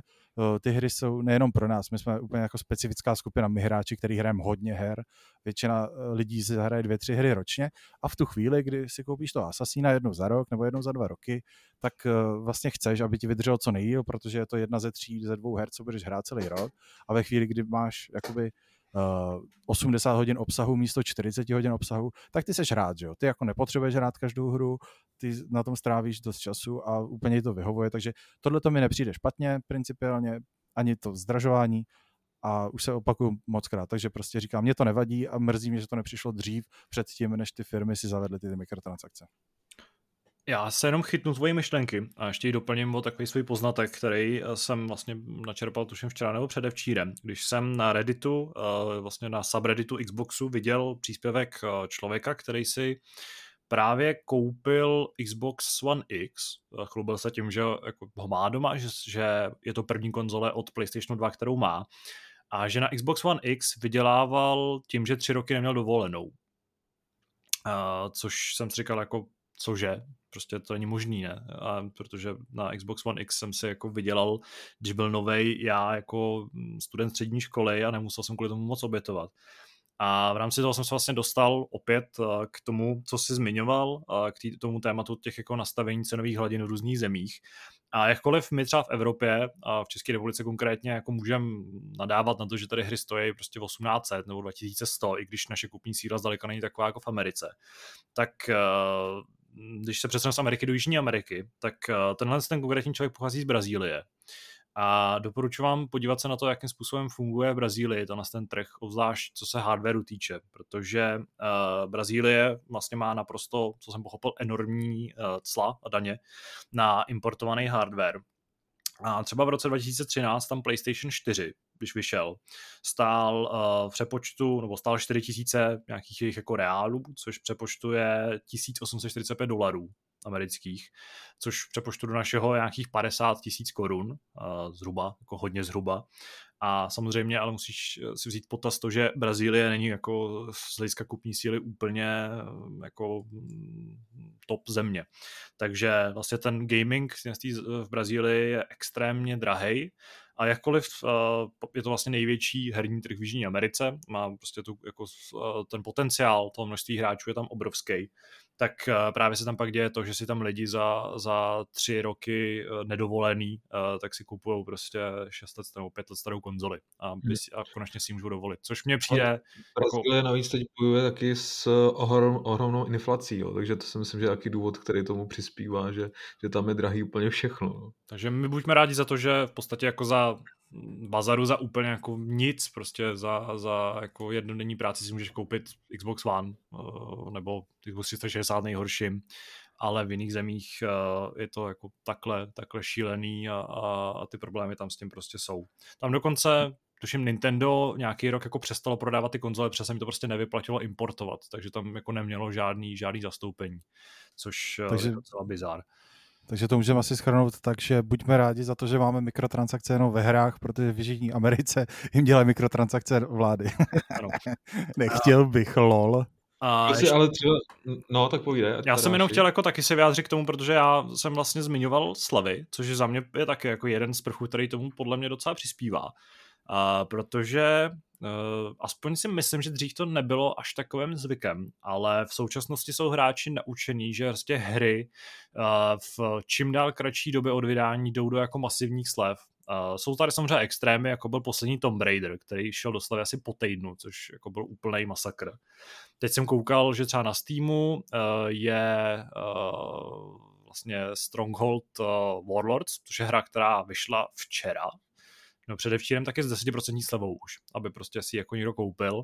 A, existují... a tak to bývá často, ne? Takovýhle ty nabídky, když ta hra vychází, že Jasně. máte třeba týden na to pořídit si to se slevou. A existují hry, které jdou do slevy ještě než vyjdou. A jakkoliv jako chápu, že prostě komunita je na to zvyklá. Přesně to je jako logický, že pak všichni vydavatelé prakticky kromě právě Rockstaru, který jako jediný si u GTAčka a u Red Dead Redemption dokázal držet hodně dlouho tu cenu jako bez slev, tak eh, se k tomu musí jako uchylovat všichni vydavatelé, nabízet hry za naprosto jako likvidační ceny. Někdy je to fakt, ty slavy jsou jako šílený.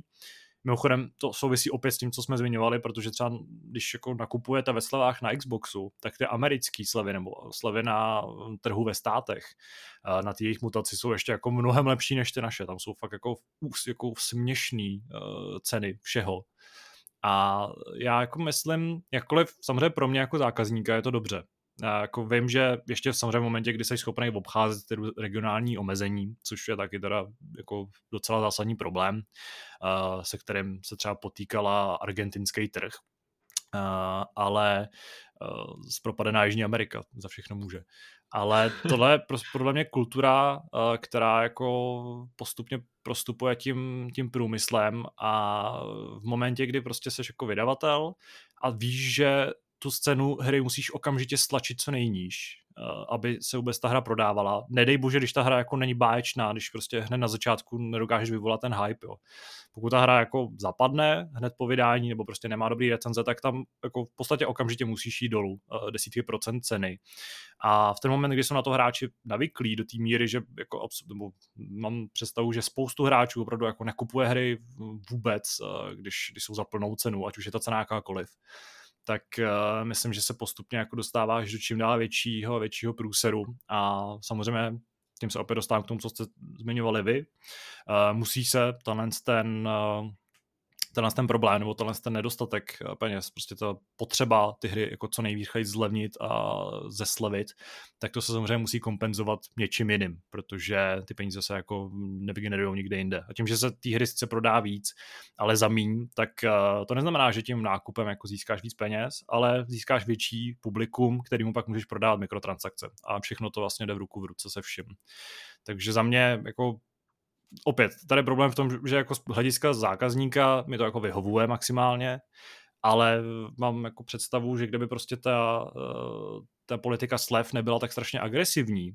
Mimochodem je zajímavý, že tohle to jako platí pro PlayStation, pro Xbox, pro PC, jako pro Steam, Epic Games Store, ten je úplně někde jinde, tam ta jako politika je úplně šílená. Ale třeba na Switchi eh, tam je to jako, jako mnohem přísnější. Tam ty slevy zase tak báječí nejsou a uh, hry na Switch, jako třeba Zelda a, nebo Pokémon, tak stojí furt stejně. A, a do těch slev jako nepadají moc často. Tak uh, věřím, že by to takhle jako fungovalo všude a hráči si navykli, že, uh, že jako ne, nestačí týden čekat a budeš mít tu hru za polovic, to je samozřejmě jako hodně přehnaný. Takže by ta situace mohla být možná trochu jiná. Ale to je jenom můj pohled. Nejsi, jako nedám za to ruku do ohně, ale jsem si jistý, že tohle k té kultuře celkový jako toho problému a přispívá. A z toho vychází, že taky souhlasím s tím, že prostě ty ceny, teda ty hry je nutný zdražit a myslím, že jako je nutný trošku jako mm, trošku přísnější a trochu více trvat a hned je jako hned sice ta hra stojí 70 dolarů, ale prostě by bylo lepší, kdyby po, po měsíci nestála 35. Co z toho bych... vyplývá pro naše posluchače? Nekupovat hry na day one, protože jsou za prvý drahý a za druhý jsou strašně rozbitý, takže prostě stejně člověk musí počkat na to, než budou v nějakém hratelném stavu. Výborně, tak teď si rozbil celý český trh touhle poznámkou. ne, já bych ještě doplnil dvě věci. Vlastně ze začátku tady, když eh, vysvětloval tu situaci, tak se ptal na to, nebo nadhodil otázku, jestli si myslí, eh, jestli uvidíme, jestli GTAčko zdraží a přejde na tu vyšší, cenovou, eh, vyšší cenovku. A já si myslím, že je to jako úplně jasný, protože si představte, i kdyby to zvýšili o dolar, tu cenu, tak u toho množství her, kolik toho oni prodají ročně, desítky milionů, tak i kdyby to jako zvedli o dolar, o dva, tak se jim to vrátí tak moc, že prostě tam není reálný, tam jako není šance, že by to stálo, eh, že by to nestálo tu novou cenu a stálo to podle té původní ceny. A myslím si, že i ten remaster, který vyjde na ty nové konzole, už bude mít tu novou cenovku. GTAčko 5, myslím samozřejmě. To je jedna věc. A druhá věc by mě zajímala, uh, spíš tak jako z právního hlediska, to se neptám vás, to jen tak jako nadhazuju do pléna, kdyby nějaký posluchač jako věděl, jak to funguje, tak klidně může napsat. Mě by zajímalo, jak je to uh, právě s tím volným trhem. Když si vezmeme, že že ty hry stojí v jiných, v jiných státech Evropské unie nějakou cenu, která je nižší než ta naše, než ty třeba 2200, 2100 u těch nových cen. Mě by zajímalo, jak je to jako z právního hlediska, protože podle pravidel by člověk neměl kupovat hry pro jiný region nebo pro jiný trh, protože prostě v EULE, eh, třeba Microsoft nebo PlayStationu je to prostě eh, jako porušování pravidel zároveň v Evropské unii máme jako volný trh, je to jako základní věc, eh, kterou ta firma musí splňovat, nesmí nastavovat žádný další podmínky pro to, když chcete kupovat eh, jakýkoliv statek, pro, produkt nebo cokoliv kdekoliv, tak eh, nesmíte mít žádné překážky. Nevím, jak je to právě u těch digitálních, digitálních věcí, ale nevidím důvod, proč by se to mělo měnit, nebo proč by to mělo být jinak. Nemyslím si, že tam jsou jiný pravidla a zároveň uh, jde o, jako kdybyste třeba kupovali ty hry já nevím, v Polsku, kde jsou prostě za polovinu a převezli si je sem, tak je to podle mě jako klasická cenová arbitráž, úplně normální ekonomická věc a já nechápu, eh, z jakého principu vlastně by tím mohli zabránit. Mě by fakt zajímalo, jestli nějaký čtenář, který se v tom vyzná, v nějakým digitálním právu nebo čemkoliv, a napíše nám, proč je to jako možný, proč to takhle je a proč nemůže fungovat klasická prostě arbitráž, která se děje u všech ostatních věcí, jakože v Polsku, když prodávají uh, já nevím, rajčata za třetinu, tak se nakoupí, dovezou se do Čech a tady se prodávají za klasickou tržní cenu, tak člověk na tom vydělá, zároveň eh, ty lidi to můžou mít o trošku levnější tady, protože tu cenu nevrátí na tu, na tu úplně tržní. A proč takhle nemůže fungovat u těch digitálních věcí a proč je jako vůbec možný tam dávat jakýkoliv digitální bariéry, nejenom mezi těma jako regionama, ale i mezi státama, jo. Uh, vím, že třeba, já nevím, když uh, před deseti lety člověk kupoval já nevím, třeba FIFU z nějakého německého shopu, uh, vím, že to takhle měl kamarád jeden, tak vlastně tam měl jenom pár jazyků, měl to omezený, byl, měl tam napsaný, že to může používat jenom na, jakoby na německém trhu a že se tam nemůže stáhnout češtinu, která v té době normálně byla. Té době už normálně fungovaly samozřejmě online služby, takže eh, když si to koupil na digitálním storu, tak už tam tu češtinu normálně mohl dostáhnout. Stejně se mu ta hra instalovala jakoby eh, z CD, ale doinstalovaly se nějaký aktualizace. Proč tam nebyla ta možnost, eh, jak, jak to bylo řešení? Já prostě nechápu, z jakého principu ty digitál, konkrétně ty hry si jakoby můžou dovolovat nedodržovat ten, ten to základní ustanovení, kterou máme díky Evropské unii, respektive tomu volnému trhu našemu. Takže kdyby kdokoliv věděl, tak ať napíše, protože mě by to opravdu upřímně zajímalo. Já bych možná eh, v tomhle tématu ještě dodal, že ta cena pro mě vlastně byl jeden z argumentů, proč si pořídit eh, PlayStation 5 s mechanikou, protože nesnad jako, že bych chtěl eh, dohraný hry okamžitě střelit a ty peníze získat zpátky, ale protože jsou prostě levnější. Jo? Ty fyzické kopie, když se podíváš na ty, na ty shopy, tak se dají pořídit prostě momentálně třeba o pěti kilo levnější než digitální, digitální edice, kterou vidíš někde na storu. Takže to si myslím, jako, že eh, je takový docela slušný argument pro to pořídit si konzoli s mechanikou. No. Sice teda vám to doma pak hučí jak blázen, ale je to něco za něco. No. no. Nehledě na to, že jako já už si v podstatě nekupuju CDčka nebo uh, mechanický, jako na mechanice ty hry, protože za prvý mi vadí to, že když si chci zahrát víc her, tak to člověk musí furt měnit, tak když to má v tom obýváku, tak jako jasně je to lenost hrozný, jako, ale jako člověka už to občas jako, don, jako přesvědčí o tom, aby si teda nezahrál tu hru. Ale další věc je, třeba teď jsem si chtěl, uh, po pár letech jsem si chtěl zahrát Guitar Hero, uh, který vlastně nevyšel digitálně, takže jsem se ho koupil jenom fyzicky, už jenom kvůli tomu, že potřebujete ty kytary, že jo. A já jsem našel všechno, kromě toho CDčka, prostě nenašel jsem to CDčko. Nikde, já prostě tím, jak ty hry jakoby nemám normálně někde, já jsem se během toho dvakrát stěhoval, takže prostě někde to zapadlo a já si tu hru nemůžu zahrát, protože digitálně nejde koupit, už ji, už ji jako nikdo neprodává a pokud ji někdo prodává, tak ji pochopitelně prodává i s těma kytarama a jako zase dalších, já nevím, 6 tisíc mi za to dávat nechce. Ale kdybych to měl digitálně, stejně jako jakoukoliv hru, tak než skončí prostě Microsoft, anebo než zařízne Xbox kompletně, tak tomu mám kdykoliv, kdekoliv přístup a musím říct, že mě to jenom utvrdilo v tom, že fakt nechci fyzický kopie, protože tím, že člověk na to není zvyklý, tím, že to mám fakt jenom občas, když není jiná možnost, tak to, tak uh, je to pro mě nejenom překážka v v té nepraktičnosti, ale zároveň, že prostě se někde to CD zabordy. Já jsem našel obal a prostě v tomto CD není. Jako kde je? Řekněte mi, kde je, abych potřeboval prozvonit to CD. Míro, mě teda fascinuje, že, že mluvíš o nějaký nepraktičnosti a nepohodlnosti a tak dále, ale doma si sám opravuješ a pájíš ovladače. No tak protože FIFA je prostě zlo, je to mor. A jako takhle, já bych jenom rád řekl, že koupit si FIFU každý rok je pro mě nejmenší investice z toho hraní celý, jo? protože když si k tomu musíte dokoupit 10 ovladačů, tak ty vole. Ale ne, jako, já už nejsem. Ty tady vlastně můžeš eh, hezky rozmlátit doma, ne? Jo, no to je pravda. No tak pokud nenajdu to CD, uh, ne, já teďka jako hledám, koukám různě po eBay a podobně, jestli někdo, protože určitě jestli někomu rozbili ty kytary a podobně, tak jestli někdo nebude prodávat tu uh, jenom to CD, protože prostě fakt se nechce kupovat celý, celý Minul jsem, cože to je za, za, za, za, za Guitar Hero? Ježíš, to je nějaký Guitar Hero Live, nebo jak jo, se jmenovalo? No, tak to doma mám na Xbox. Jo? no, a jestli ho chceš, tak tě klidně věnuju, protože jako mě Fakt? No. Ty má, tak přece jenom k něčemu je ten hápo dobrý. Tam mě teda a, tro...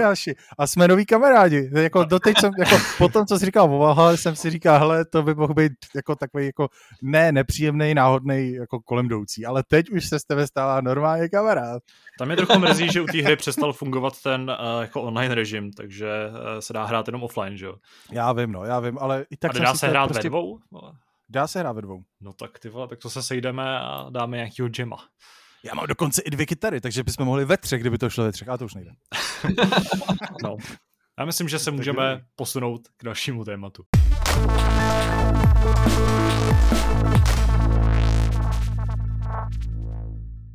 Hele, já bych se ještě rád vyjádřil k těm ovladačům předtím, protože já nechci, aby to vypadalo, že jsem nějaký zvíře, který všechno rozmlátí. Jo. Jako bejvávaly časy ale teď už mě dokáže nastat vyloženě jenom ta FIFA, protože já nechápu, nechápu, co v ní je, ale to je, to je věc, která člověka mění, to je prostě či věc, která ti, to, když ti takhle sedí ten andílek a čertík na tom rameni, tak najednou andílek odstřelený, mrtvej, tam ve zdi leží a ten čert to celý převezme, ale já to vidím úplně u, jako u ostatních lidí. Já mám třeba kamaráda, který je nejvíc jako letargický to je člověk, který ho podle mě můžete šťuchat do voka a on ještě děkuje, jo. Ale u té Fifi, to je jediný moment, kdy mi posílá pravidelně prostě fotky, jak ho rozmlátil ovladače. Jako to říkám, mění lidi. Každopádně, já jsem na to přišel. Ale já si myslím, že, že to dělá jenom kvůli tomu, aby si v tom nebyl sám. Jo takhle, jako je to kamarád, to uznám, jo. ne, každopádně to, každopádně jako bývaly časy, kdy jsem jako mlátil hodně, ale pak jsem se rozhodl, že už mi to jako štve. Samozřejmě tady to opravování, to jako ten ovladač se občas rozbije jako jenom tím, že ho používáte, protože to je další věc, kterou nechápu, že všechny ovladače, ať už kupujete prostě ty nejlevnější zmetky, anebo kupujete ty nejdražší, různý ty elitácký, nebo ty nový uh, ovladače k těm aktuálním konzolím, tak všechny používají stejný mechanismus pro ty analogové páčky. A proto prostě na tom PlayStationu 5 je teďka problém s tím, že uh, je tam ten uh, stick drift, jakože vám nic nedržíte a ono se to jako hejbe, ale to se děje prostě u všech, protože používají stejný dementní že... analogový mechanismy. Tak, stejný mechanismus, o kterém věděli, že, se, že má takovouhle poruchovost, že? No, přesně. No každopádně já s tím, že jako se tohle občas děje, tak si je ještě jako opravuju, ale už je neopravuju tím způsobem, že jsem je rozmlátil o zeď protože vlastně klíčové rozhodnutí bylo, že jsem si koupil ten uh, Xboxový ovladač, ten elitácký 2, který stojí asi 6 tisíc. A to už si jako rozmyslíte, jestli to letí do té zdi nebo ne. Jo? Jako u toho ovladače do, jako za těch za tisícovku, když už máte dlouho, už jaký ošundělej, jo, a ty baterky už jsou vybitý v něm a tak, tak to by vás tak nemrzí. Ale když držíte tenhle ten, jo, tak to se vám úplně nechce. Ale ještě jsem chtěl říct, že to, že... A co ty díry že jo, okolo, jako to se ještě neříkal. No to neříkej vůbec. Jako jsou tady, v mém starém pokojíčku jsou i jako vzpomínky ve zdech. Každopádně, uh, moje nej, nejhorší historka, jako takhle, ono to samozřejmě pomáhá na to vystřízlivit, jakože vy jste naštvaný, hodíte s něčím, ty lidi, kteří to v sobě mají, tak to chápou, kteří to v sobě nemají, tak kdyby hráli FIFU, tak to taky chápou. A nejlepší věc, co se mi stala, když jsem jako vystřízel nejrychleji, bylo, hrál jsem FIFU, jo? Nespravedlnost, klasika, jo? Prostě tyčka 15krát, jo? Týpek, jeden útok za celý zápas, vyhraje 1-0. Ale já už jsem takhle, takhle stojím s tím ovladačem. Koukám kolem sebe a říkám, to je poslední ovladač, já když s ním hodím, jo, to se odehrává třeba jako během půl vteřiny v hlavě, ale jako abych vám to přeřekl, tak vám to takhle říkám, stojím s tím ovladačem, říkám, je poslední, když s ním hodíš Miroslave, tak nebudeš moc hrát tu FIFU a nebudeš moc být nasranej. Rozmysli si, co uděláš, rozmysli. Tak jsem říkal, hele, jak bys s ním praštil tak, aby to bylo jako uspokojící a zároveň, abych ho nezničil, jo? Tak uh, jsem měl vedle sebe takový, jestli znáte, takový ty velký kancelářský větráky s takovou tou uh, bříškou přes sebe, jak mají, taková je klasický. A, a v té hlavě, furt se to odehrává v té půl vteřině, jo? Říkám, hele, když s ním bouchnu do toho větráku, tak se maximálně pro, jako prohne tam mřížka, ale ovladač bude v pohodě, všechno bude v pohodě, ulevíš si, dobrý. Tak samozřejmě hlava odsouhlasila, vezmu ten ovladač, bouchnu s tím do toho, do toho větráku, jenomže ten ovladač logicky si jede potom po té mřížce a mně se v té v jedné mřížce zasekne nehet od palce, jo? Takže, odlepený nehet, koukám na to, říkám si, co se to stalo, byl jsem v klidu, ale to na nervy funguje úplně nejlíp, já tam takhle bez palce krvácím, potím to tomu kámošovi, se kterým jsem hrál a prohrál, že jo, ten vysmátej. Každopádně, pokud potřebujete rychle a efektivně se zbavit svého stresu po FIFA, tak doporučuji odloupnout aspoň jeden head, jo, to jako funguje bezpečně. Tuhle historku slyším už po, po druhý v podstatě a nelitu, protože nestrácí na svém kouzlu. Já ji slyším po třetí a bylo hezký, že Poprvé jsem ji slyšel na prvním setkání s redakcí hry, na kterém jsem kdy byl, což bylo někdy v roce 2015 v prosinci. A je to jediná věc, kterou si z té jako doby pamatuju. Jsi byl pěkně na káry totiž. Nebyl jsem na káry, byl jsem, ne, vlastně jsem seděl vedle Jardy a to byl jako velký zážitek pro mě, ale to je, to je asi na jiný vyprávění. A to bylo naše druhé téma. a ne, to nebylo naše druhé téma, ačkoliv uh, jsem jenom chtěl podepsat, že přesně takovýhle pocity mám při hraní FIFA i já, že mě jako jiná hra mě absolutně nevyprovokuje, ale u FIFA jsem úplně říčný. Uh, Každopádně naším druhým tématem uh, nebude vůbec FIFA, nic společného, nic, co má společného s Electronic Arts, maximálně tak jako konkurence protože uplynulý týden přinesl poměrně zásadní pokrok eh, v, v snaze Microsoftu koupit Zenimax. Respektive ten pokrok byl natolik zásadní, že už je celá ta dohoda v podstatě spečetěna. Eh, vlastně regulační orgány Spojených států i Evropské unie odsouhlasili eh, to má celkem velkou investici, 7,5 miliardy dolarů, což jsou nějaký stovky miliard korun, teďka to z hlavy úplně neřeknu přesně a Zenimax a po jemu náležející Bethesda, id Software, Arcane, uh, Tango Studios a Machine Games a pár dalších menších, uh, ne úplně tak známých firm, se stávají oficiálně hm, součástí vlastně celého toho holdingu Microsoftu. Uh, tohle z tom tématu se jednak jako můžeme zamyslet nad tím, co to znamená do budoucna, i když je to docela jako patrný, co to asi znamená. Na druhou stranu je tam pořád eh, pár docela zásadních neznámých, v čele s tím, jestli budou hry uh, Bethesda, id a dalších exkluzivní platforma Microsoftu, tedy PC a Xboxu, nebo jestli uh, budou vycházet i na PlayStationu a, a Switchi případně, když tam je ten vztah trochu jiný. Ale hlavně jsem chtěl v rámci tohle tématu třeba zaspomínat na to, jak, jaký vztah máme k hrám, který vyvíjeli tyhle ty studia. Protože těch značek, eh, který vlastně držej v rukou, když jsem to psal, tak vlastně ono ve výsledku jako není nějak strašně zásadní množství. Eh, není to prostě jako, kdyby koupili EA, ale ty značky jsou hodně velký a pro spoustu hráčů, myslím, nebo spousta hráčů mezi nimi nachází ty svoje jako srdcovky. A což platí, hm, doufám, že to platí i pro každýho z nás, nebo minimálně to jsou hry, ke kterým máme hodně blízko. Chcete někdo začít? Chcete někdo jako odpálit, jaký, co pro vás znamená uh, Zenimax a jaký ty značky jsou vám vlastně nejbližší a případně jestli se na ně třeba těšíte v podání Microsoftu nebo pod křídle Microsoftu? Tak Kubo, může začít. Dík, dík. Pro mě, pro mě je to asi přímo ta Bethesda, ke který mám nejbližší vztah, protože já vím, že to omílám pořád do kolečka, ale prostě jednou z mých nejmilejších her je Gothic, minimálně třeba první dva díly té série. A pamatuju si na tu dobu, kdy jsem vlastně ještě nevnímal nějaký ty okolnosti, který studio co vyvíjíš, jo, kdo je za co zodpovědný a tak dále. Ale pamatuju si, že v tom prvním díle, v té trestanecké kolonii už jsem strávil tolik času, že už mi to trošku lezlo na mozek a říkal jsem si, sakra, musí být ještě nějaká další hra, že jo. A tak jsem, tak jsem eh, hledal vlastně nějaký alternativy a Alternativy samozřejmě byly izometrický RPG, o který jsem absolutně neměl zájem. Jo. To pro mě byl v podstatě takový povel. Já jsem chtěl prostě něco ve 3D, eh, něco, co mi prostě připomene tu atmosféru eh, toho gotiku. A v jeden moment si pamatuju, že jsem právě natrefil na Morrowind a jsem si četl o té hře, žádný video samozřejmě nic neexistovalo, vůbec jsem nevěděl, jako jak se ta hra hýbe a tak dále. Neviděl jsem žádný záběr, ale viděl jsem pouze ty fotky a viděl jsem popisky u, u těch fotek, eh, které vlastně vyprávěly o tom, co zažíváš v tom světě. A byl jsem z toho úplně na větvi a říkám si, jak to, že jsem na to nepřišel dřív. A pamatuju si, že jsme tady tu věc pořídili a s bráchou jsme tam strávili minimálně stejně času jako v té trestanecké kolonii, takže pro mě Bethesda vlastně, tak, tehdy nějak jsem to jí začínal vnímat, pak jsem se samozřejmě začal těšit na Oblivion a další, další hry z té série The Elder Scrolls. A za mě prostě byla vlastně i díky svým dalším hrám vždycky takovým eto, etalonem, to neřeknu ani, etalonem kvality, to znamená, že Etanolem. že No. Že, že se tím opájíš, no, opíš. To. Přesně tak. a pak oslepneš. No, to doufám, že ne.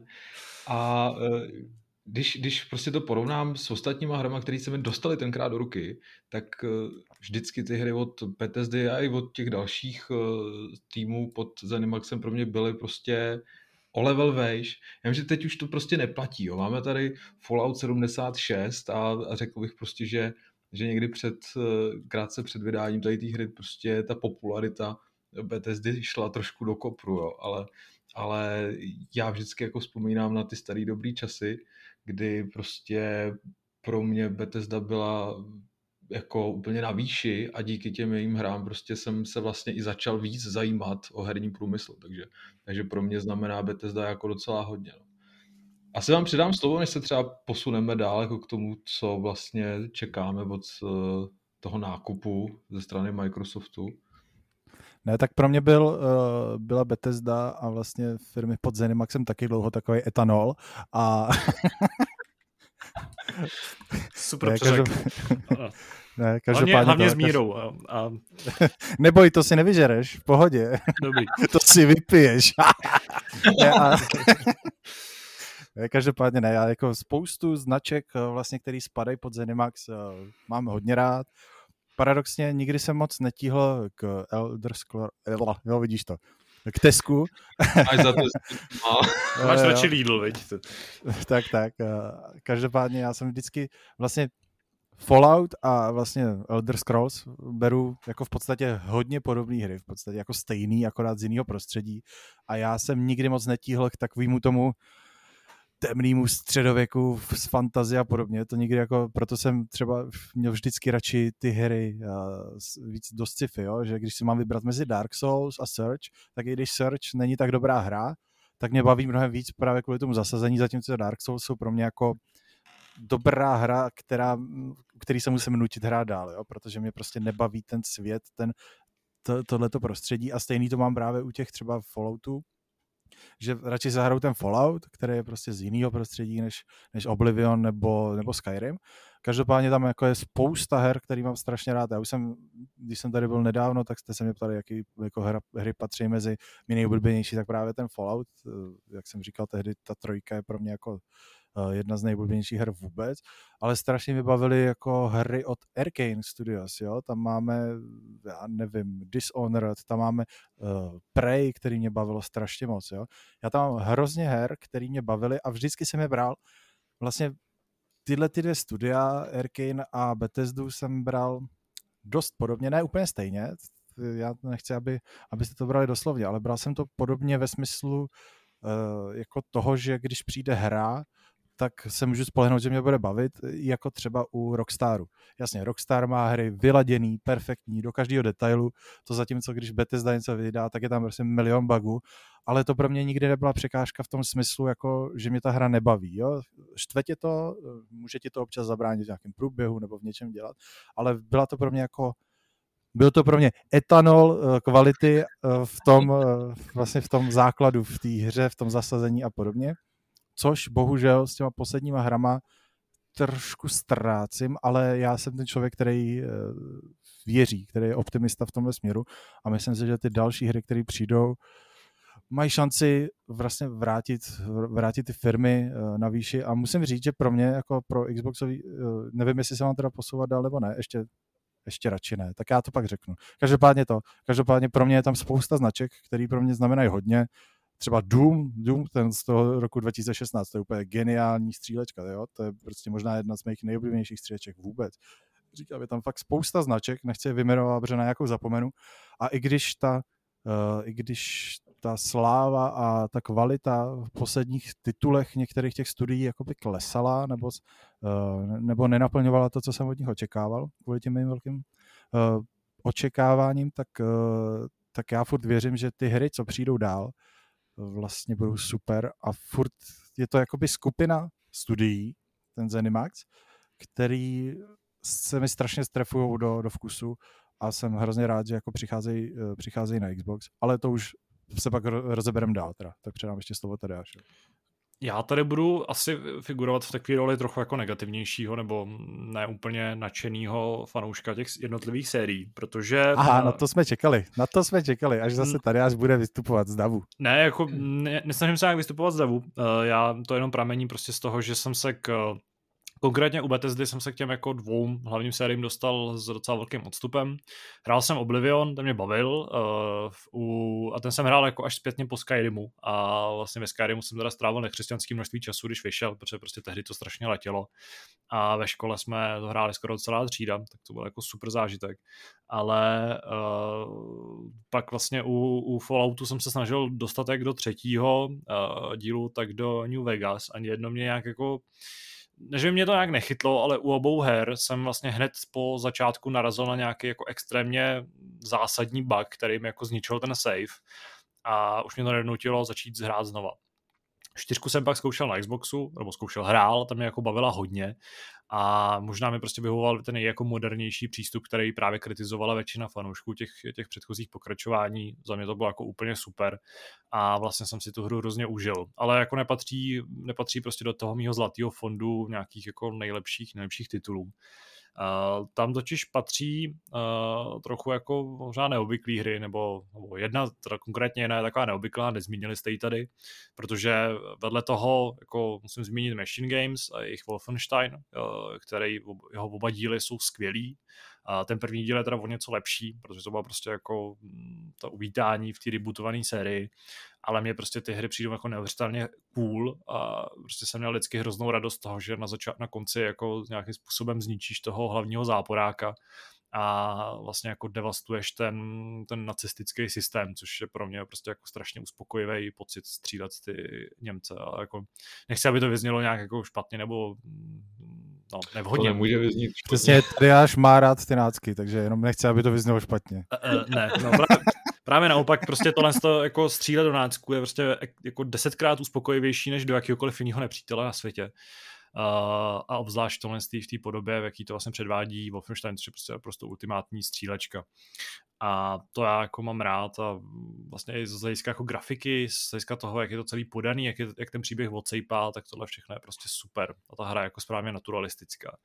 A trochu zajímavý vztah mám k Arkane, protože já už jsem několikrát zmiňoval, když se třeba mluví o hrách, když jsou jako obecně braný za takový ty nejlepší a nej, jako nejikoničtější tituly, tak se dost často mluví o Dishonored, konkrétně hlavně o prvním dílu. A hlavně jako se dost často řeší, jestli třeba člověk má nějaký hry, které jsou přesně mají ten, no, mají tu reputaci, ale pro toho konkrétního člověka jako, nebo ten vůbec nechápe, proč, proč jí mají.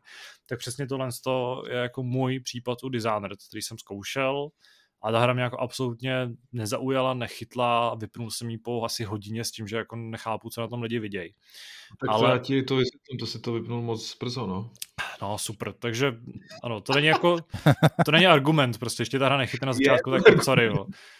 Ale u Arkane existuje jedna, myslím, že jsme se o to právě bavili s Mírou tehdy, když jsme vyzvídali ty nejlepší hry a je to Dark Messiah of Might and Magic, což je za mě... Skvělý, jsme se nebavili určitě. Myslím, Protože posled... tohle jenom... jsem určitě nehrál já. aha, tak v jednom z posledních uh, hápodů jsme se prostě o téhle hře bavili. A to je za mě jedna z zase nejlepších akčních, no, to není moc RPG, jako je, ale víc je to akční než RPG ale to je naprosto geniální hra z hlediska toho, jak využívá jako fyziku v těch soubojích. Je to prostě něco neuvěřitelného. Takže... Dneska běžel nějaký ork, že jo, hodil hmm. si led na podlahu, on si uklous a spadl někam do propasti. A pak to nakopnul na ty podáky a tohle to všechno a házel prostě krabice na hlavu těm přátelům. Je, je to jako, trochu jako Zelda, ale prostě je to na tom víc postavený, je to větší zábava, je to víc ujetý.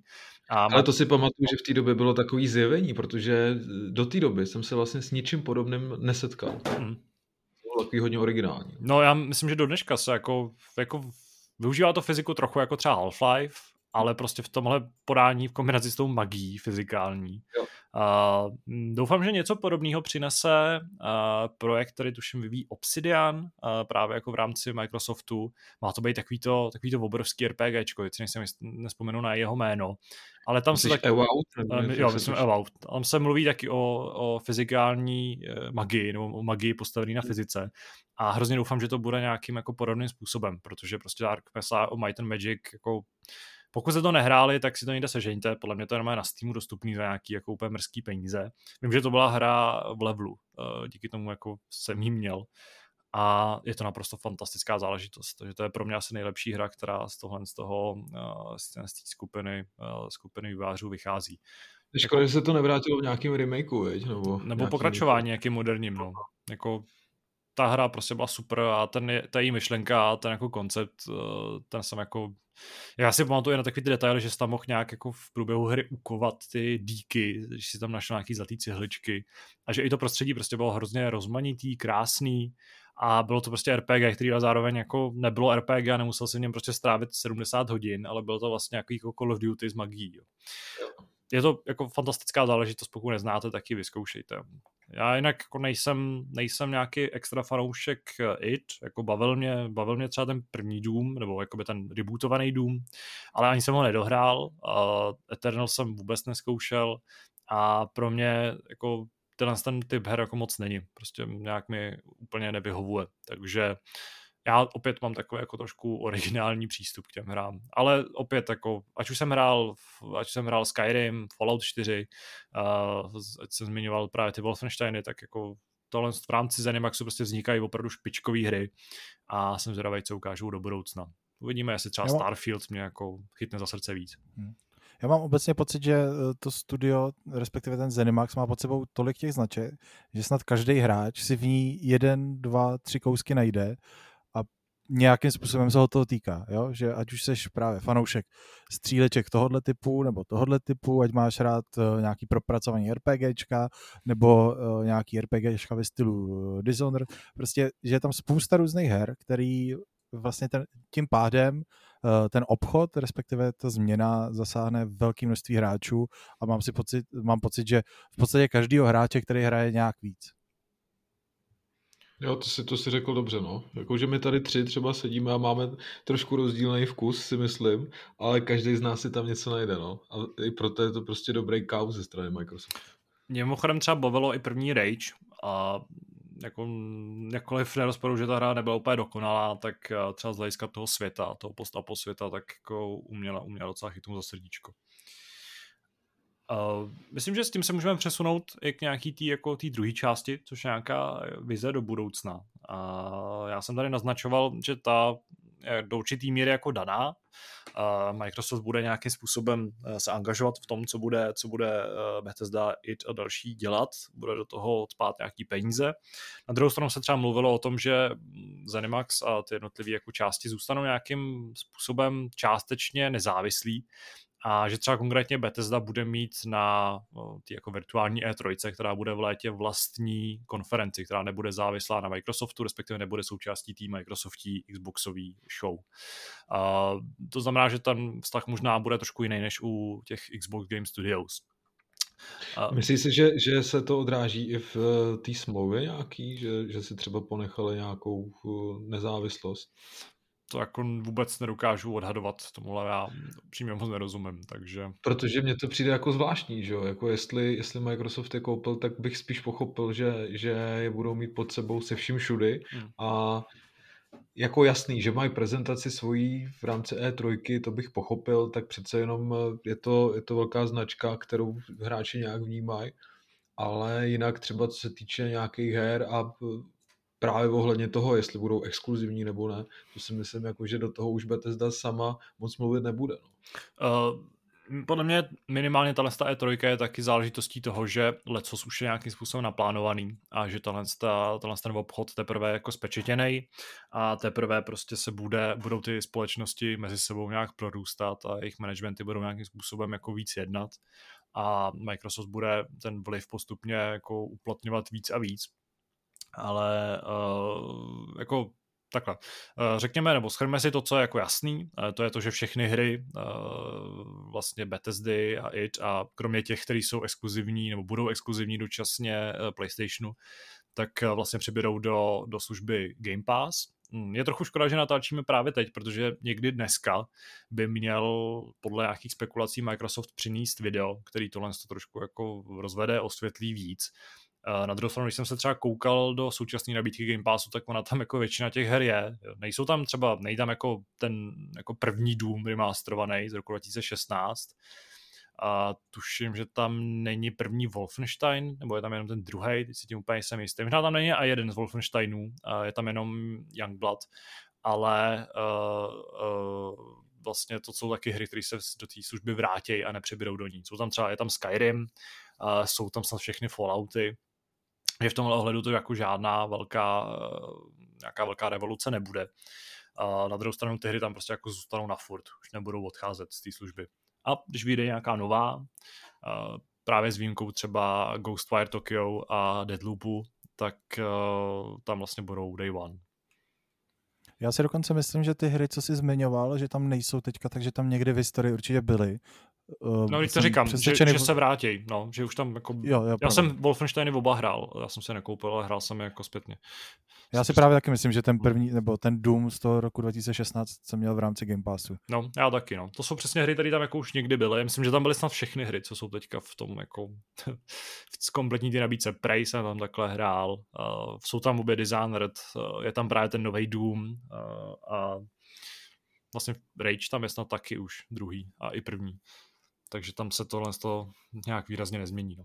Každopádně asi ta nejzajímavější otázka, která prostě nás všechny zajímá, je to, jak to bude teda s exkluzivitou.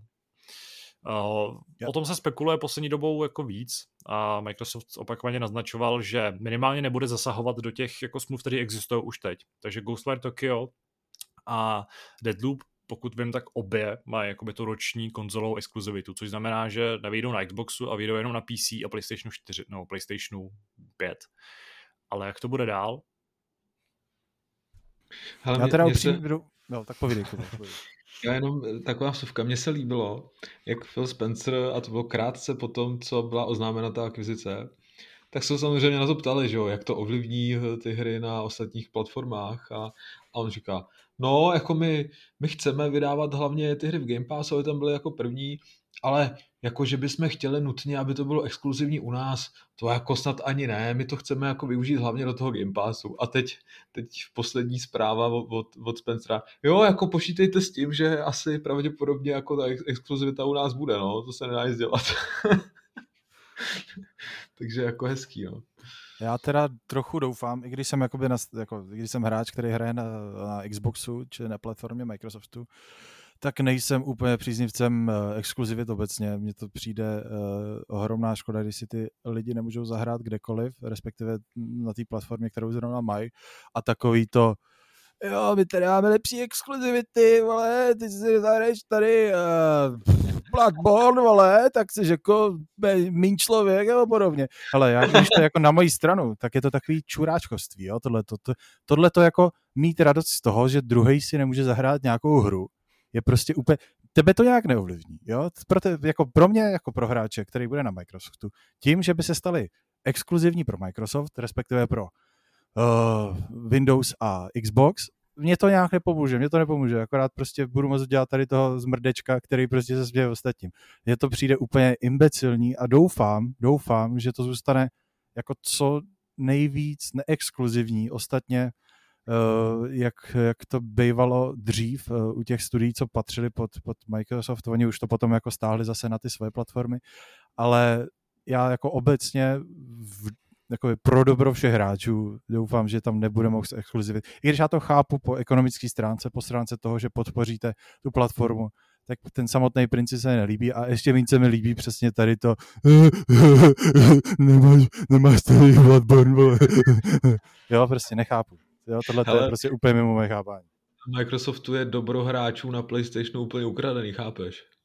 já to já rozumím, já jenom říkám jako obecně, kdybych já ze své pozice hráče uh, si mohl teďka vybrat, jako já za sebe vyloženě, tak doufám, že ty hry budou pro všechny. Ale jasně, oni za to utratili strašně peněz, musí to nějak vytěžit.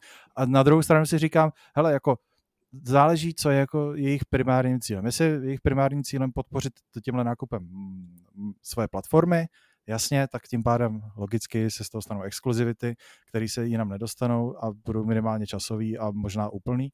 Ale pokud je jako cílem uh, zvýšit zisk vlastně toho svého herního oddělení, tak by byli sami proti sobě, pokud by to stáhli z těch platform, kde jim to doteď vydělávalo jako miliardy no, a vlastně by si omezili ten, ten mož, trh, který mu to můžou nabídnout. Takže jako uh, dobro z hráčů na, na PlayStationu jim může být jedno, ale určitě jim není jedno jako jejich peněženka. Takže já nevím, co je primárním cílem, pokud je, říkám, pokud je primárním cílem vydělat, tak to nechaj, pokud je primárním cílem podpořit Xbox a nákupy Xboxu, respektive Windows, tak, tak si to nechají pro sebe. Ale já doufám, že to je ta první varianta, kde já tom chtějí vydělat a tím pádem si to budou moct zahrát všichni, protože to množství těch her je obrovský, ten záběr je obrovský, jak jsem říkal, mám pocit, že to se to dotkne každého hráče, aspoň trochu, a proto by mě mrzelo, pokud by se to jako uzavřelo a neměli k tomu přístup. Ale já to vlastně vidím úplně stejně jako ty. Myslím si, že si přesně nenechají ujít peněženky hráčů na, na ostatních platformách, ale zároveň si myslím, že eh, podpořej právě eh, tu jak to říct, to, tu, ty své platformy tím, že tam nasolej třeba nějakou časovou exkluzivitu, jo? že prostě OK, tak budete si to chtít zahrát, tak budete muset, já nevím, třeba půl roku počkat, než se tady ta očekávaná hra objeví, objeví prostě i na PlayStationu. A jako můžou to udělat, ani bych jim to vlastně neměl za zlý, prostě jako udělali ten nákup, tak prostě mají na to právo. Jako no. Co se jo, tohle by mi přišlo jako rozumný kompromis, jako jak podpořit tu platformu, vydělat na tom a zároveň neskazit radost ostatním jenom protože prostě chci. Já myslím, že tohle, to, uh, já s váma souhlasím naprosto a myslím, že to bude příznačný i pro nějakou budoucnost uh, obecně hraní. A s výjimkou třeba Nintendo, který je pořád takový trochu staromilský, tak uh, třeba i v případě Sony, jak to ukazuje už na Horizonu a na Days Gone, tak do budoucna i tam bude fungovat to, že ty hry jako budou chvíli třeba exkluzivní PlayStationu, ale po nějaký době vyjdou i na PC. A kdo ví, třeba se někdy dočkáme Xboxu. Teďka první vaštovkou je eh, MLB, který teda jako asi to není úplně ze strany eh, PlayStationu nebo Xboxu ta iniciativa. Tam myslím, že hodně, hodně lobovala, eh, lobovalo MLB jako takový, jako asociace. Ale Eh, do budoucna prostě ta potřeba toho, aby se to prodávalo ideálně všude je taková, že uh, potom, co vlastně bylo Sony schopný protlačit konzole úplně ke všem, tak teď můžou začít tlačit i ty hry úplně ke všem.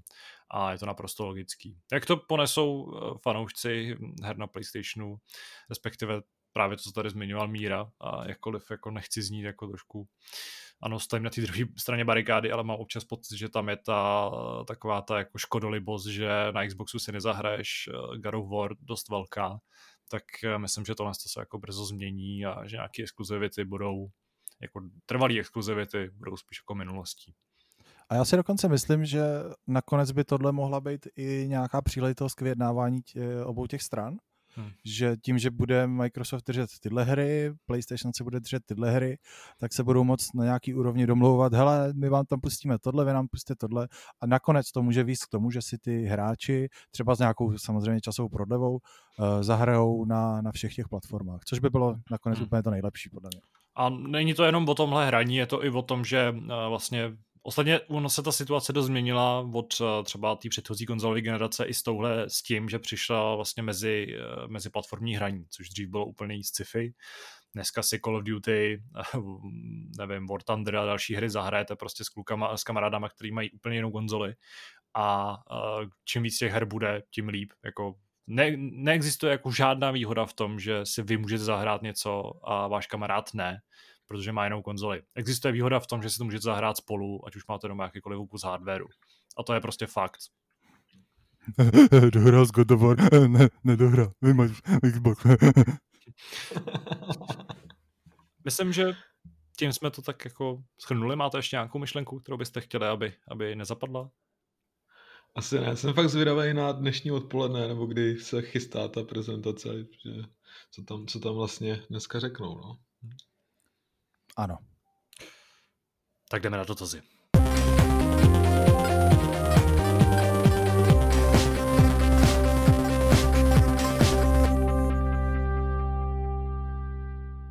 Vrháme se na dotazy, tentokrát jich máme docela požehnaně a začneme dotazy z diskuze, takže vyzvu Kubu.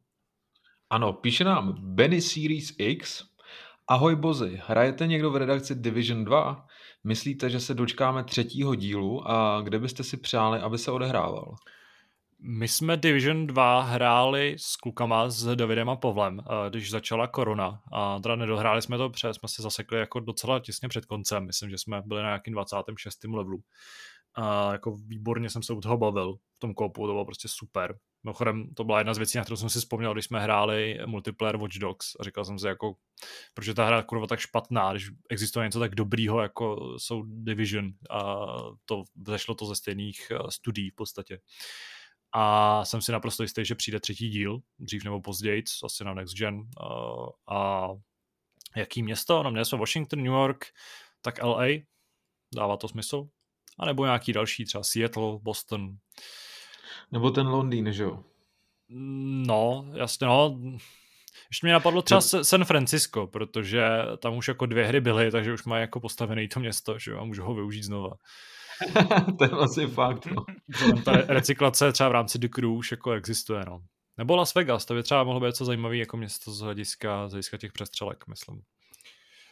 Já jsem teda Division jedničku i dvojku hrál, jedničku jsem hrál o dost víc, ale musím říct, že jako já mám rád hry obecně, to už jsem říkal několikrát, ale Division je přesně ten typ hry, který mi vadí, protože tohle ty looter shooter hry z nějakého důvodu mi to nesedí. Já mám spoustu jako kamarádů, který to hrajou, který to baví, vidím, že tady to taky baví, ale mě strašně deprimuje třeba v, v tom Divisionu jedničce uh, vlastně jsem se zasek v tu chvíli, eh, kdy, si, kdy člověk musel nějakou misi projet jako několikrát, aby mu z toho padl ten správný loot, aby se dostal tamhle a to mě prostě nebaví, jako běhat kolem dokola ve stejné misi jenom proto, abych nakonec dostal tu věc, abych mohl jít do jiné mise, kde budu běhat furt dokola, abych dostal jinou věc. Tohle je prostě typ hry, který mi jako nevyhovujou, Uh, u té dvojky právě přišel kámoš a říká, ale je to super, je to mnohem lepší než jednička, prostě tady už se tohle neděje, vůbec nemusíš, tak jsem se to samozřejmě koupil, nainstaloval a po dvou hodinách jsem řekl, hele kámo, to je úplně to samé. A on říká, já vím, ale já jsem potřeboval spoluhráče, jo, tak jako to nebylo úplně fair, ale každopádně tohle to je ty hry, který mi uh, nevyhovují, ale nevadí mi, když vyjde trojka, protože mi to nějak neomezuje, jenom to prostě nebudu hrát. Ale tak to je právě o tom, ne? Že jsi s tím kamarádem, že u toho můžete pokecat, že je to takový nenáročný na nějaký přemýšlení a tak dále. Jo, že... tak na to máme jako jiný hry, jo? Jako, že my s těma klukama hrajeme jako spoustu her a prostě tahle ta hra mě nebaví. Radši si s ním zahraju FIFU, rozmátím tři, čtyři ovladače a jsme všichni spokojení. Mě zrovna u toho Divisionu 2 mi teda přišlo, já jsem hrál jedničku sám, a tam jsem se dostal někam do půlky a tam už jsem narážel spíš na to, že, jako jsem, že jsou neporazitelný ty, ty bossové ale u té dvojky, jak jsme to jako procházeli, tak jakkoliv nechci nějak jako eh, pochybovat o schopnostech Pavla nebo Davida, tak nejsme žádný jako úžasný střelci, ale tam jsme prostě všechno projeli na první pokus prakticky bez smrti, tam jsme prostě projížděli i ty jako mise jako nůž máslem, když jsme byli malinko podlevlovaní, takže uh, tam je ta hra jako přesně jako nepřišla nějak obtížná, že bychom museli hrozně grindit, aby jsme to prošli, ale naopak jsme si to tak jako hezky, hezky vlastní, vlastním tempem procházeli. Já jako představa, že bych to hrál sám, to je pro mě úplně jako dada. No, no to je no, jako prostě, šílený, no. Jako, Protože ta hra mě nebavila a jediný důvod, proč jsem jí hrál, bylo právě, že jsme s těma klukama prostě si povídali, kecali a vedle toho člověk moc nemusel přemýšlet a prostě střílel, tam skákali nějaký čístíčka a pohoda, klídek. Docela mě, teda musím ještě jako říct, že u té jedničky eh, mě docela bavil ten online režim s tím, jak jste měli nějakou misi v té, jak se to jmenovala? Sněžní bouře, ne? Zakázaná zóna, nebo co to bylo? Hmm. Ještě jedno, pro mě, jsem tě neslyšel. Bylo to v té sněžní bouři, jak jsi musel... Ne, ne, ne, ne já jsem myslel to, ty jsi tam vyšel do takové zóny ven, uh, kde jsi měl nějakou misi, měl jsi vybrat nějaký loot, což mě v podstatě bylo jedno, co tam bylo za loot, mě bavil jako ten princip toho, že všichni, kdo byli v té zóně, měli nějaký cíl, uh, potom ve chvíli, kdy ty si chtěl z té zóny ty věci vyníst, tak se musel dostat na nějaké místo, přivolat si helikoptéru a všichni, kdo byli v té zóně, věděli, že tam přiletí ta helikoptéra a že si někdo něco bude chtít odníst. Jo? Čili se tam seběhli a teďka byla přestřelka, jako jak rychle si to řekne, jak, jak rychle si to zavoláš, jak se připravíš, co máš za věci, jak moc chceš riskovat, kolik lidí je v okolí. No, jo, bylo. Ale to mě bavilo. Tam mě bavilo jako ten princip. Mě nebavila ta hra ve smyslu, jo, dostal jsem tenhle ten loot, ale bavilo mě, hele, přemýšlím o tom, jak to udělat, jak se připravíme, hele, vím, že přijdou tyhle, anebo tamhle někdo odnáší, pojďme na něj, vezmi mu věci, víš, jako, tak tohle to mě bavilo na té hře, pokud mám něco říct. Ale my, my jsme, nebo já jsem zkoušel vlastně jedničku i dvojku, nějaký čas v tom mám a musím říct teda, že vždycky, když eh, v té hře byl někdo se mnou, tak to bylo o 50% lepší, no, že, že za mě to hodně znát, když, když to člověk hraje sám nebo s někým. A eh, teď si pamatuju, že snad koncem minulého roku vycházel režim, který mě docela zaujal. Takový, já nevím, jestli jste to viděli, ukázka prostě mrakodráp, má to asi 100 pater a ty jdeš eh, ze zhora a snažíš se prostřílet až dolů. A tak jsem jako dostal na to chuť, že, by, že bychom se do toho dostali, tak jsme se s kámošem právě připojili, ale zjistili jsme, že musíme mít odehraný celý příběh a ještě snad nějakou placenou kampaň navíc aby nás to vůbec do tohohle režimu pustilo, no. takže, takže to, nás, to nás teda docela zklamalo, takže od té doby vlastně už jsme se ani do té hry nevrátili. Jasně. Tím se přesouváme k dotazům z mailu, pokud se nemýlim. Jo, jo. Uh, píše nám Kuba, který tady uh, nedávno vyhrál soutěž, no, vyhrál poslední soutěž. Uh, zdravím, předem svého dopisu chci poděkovat za ceny ze soutěže, kterou jsem vyhrál. Mario Steelbook je prostě bože takže boží. Ale bohužel nejsem majitelem Nintendo a ani hry, a tak jsem ochoten nabídnout někomu výměnu za nějakou superhru na PlayStation 4 nebo jinou nabídku. Pokud by měl, a, někdo, pokud by měl někdo zájem, ať už z redakce nebo z posluchačů, klidně zveřejněte můj e-mail. Uh, není to tak, že si výhry nevážím, ale jestli se najde někdo, kdo má pro tuto relikvii nedozírnou cenu, nebo pro koho má tato relikvie nedozírnou cenu. Dále chci poděkovat někomu z redakce, komu v minulém hápodu pořád cinkal Messenger. Já jsem kvůli tomu asi 750krát zkontroloval telefon. Děkuji. Uh, myslím, že to z té reakce ještě na ten předchozí hápod, ale pokud máte někdo zájem, tak můžete Kubovy služby využít, my vás ještě tak odkážeme na mail. A rozumíme, že si výhry vážíš, mimochodem Kuba, myslím, nám hned psal jako poděkování, že to je krásný dárek, ale uh, pokud to někomu udělá radost, tak, tak se to klidně může vyřešit takhle. Je tady jedna otázka na karty World of Warcraft, která je směřována na Lukáše, tu přeskočím. A dále se chce Kuba přes, zeptat, je, je nějaký moment v roce 2020, který byste chtěli vypíchnout a zanechal na vás něco? Nějaká věc, kterou budete vzpomínat uh, kromě covidu? Děkuji za odpověď, Kuba. PS, smrk Spartě nebo Borovici. Nám stačil bříza. Co? Zanechalo by vás nějaký moment z roku 2020 uh, něco? No tak přesto, že byl ten rok eh, takový hodně drsný a smutný, tak uh, i přesto všechno vyšly ty nové konzole, že? Takže to, když jsem doma otevíral krabici z PlayStation 5, tak to ve mně probouzelo hezký momenty. Já když jsem ji otevíral tady v pokoji a byla to ta jakoby recenzenská PS5, tak to bylo ještě jako lepší moment. Ale pro mě to obecně všechno, co je spojený s hrej a s, s nějakou jako schůzkou, kde jsem řekl ano, a, a nebyla to žádná schůzka, na který bych jo, nabízel prstínek, ale byl to podobný závazek. Ne, nebyl. Já kdybych měl něco vypíchnout, eh, ať přeruším tu, tu tvoji uh, změť slov, kterou si na konci vyplodil, tak uh, já musím říct, že minulý, za minulý rok, je to teda kvůli covidu, jsem si uvědomil, jak strašně má vliv na to, jak člověk vnímá čas vlastně to, kolik věcí reálných, pořádných jako uděláte. Protože když je člověk zavřený doma, v podstatě dělá pár nějakých základních věcí, hodně se mu to opakuje, tak musím říct, že ten, eh, že ten čas, respektive ten rok celý uběh úplně neskutečně rychle. A nejde o, nejde o povídání starého dědečka, který vypráví, jak mu teďka ty roky utíkají mnohem rychleji, ale o to, že prostě ten čas každý vnímá úplně jinak a zajíma, jako zajímavý video na tohle téma uh, natočil někdo z Výsos, teďka nevím, kdo to byl, nechci kecat, uh, každopádně extrémně zajímavý video o tom, jak člověk vnímá čas, uh, co ovlivňuje to, že vám čas jako uteče rychle nebo se vleče a jak, jak se to nakonec projeví na to, jak na ten čas vzpomínáte.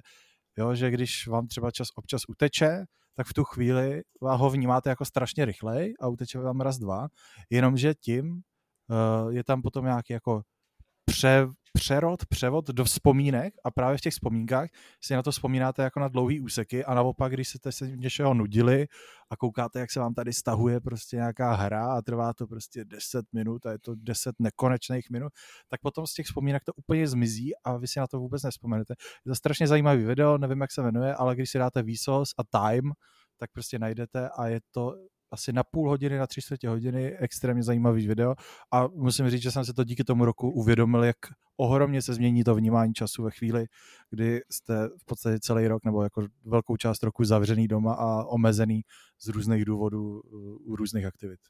Tolik z rubriky doporučení. uh, dál nám píše Paulí. Zdravím vás, pánové. Co byste doporučili za arkádovou rally hru s klasickými závody na čas? V minulosti jsem hrál Dirt Rally 1 a Dirt 4 a z této dvojce mi více sadilo arkádovější a přístupnější Dirt 4. Možná i proto, že hraje na gamepadu. U Dirt 4 bych zůstal, kdyby mi nevadily náhodně generované tratě a absence škody Fábie. Pokukuji po Dirt Rally 2, VRC 9 a Dirt 5. Z této trojice bude Dirt 5 asi nejpřístupnější, ale obávám se, že nabídka tratí obsahuje spíše samé okruhy vhodné na rallycross. Vůbec pro mě není důležitá kariéra, raději si rovnou vyberu auto a trať a hurá do závodu. Díky moc za skvělý podcast a přeji pevné zdraví.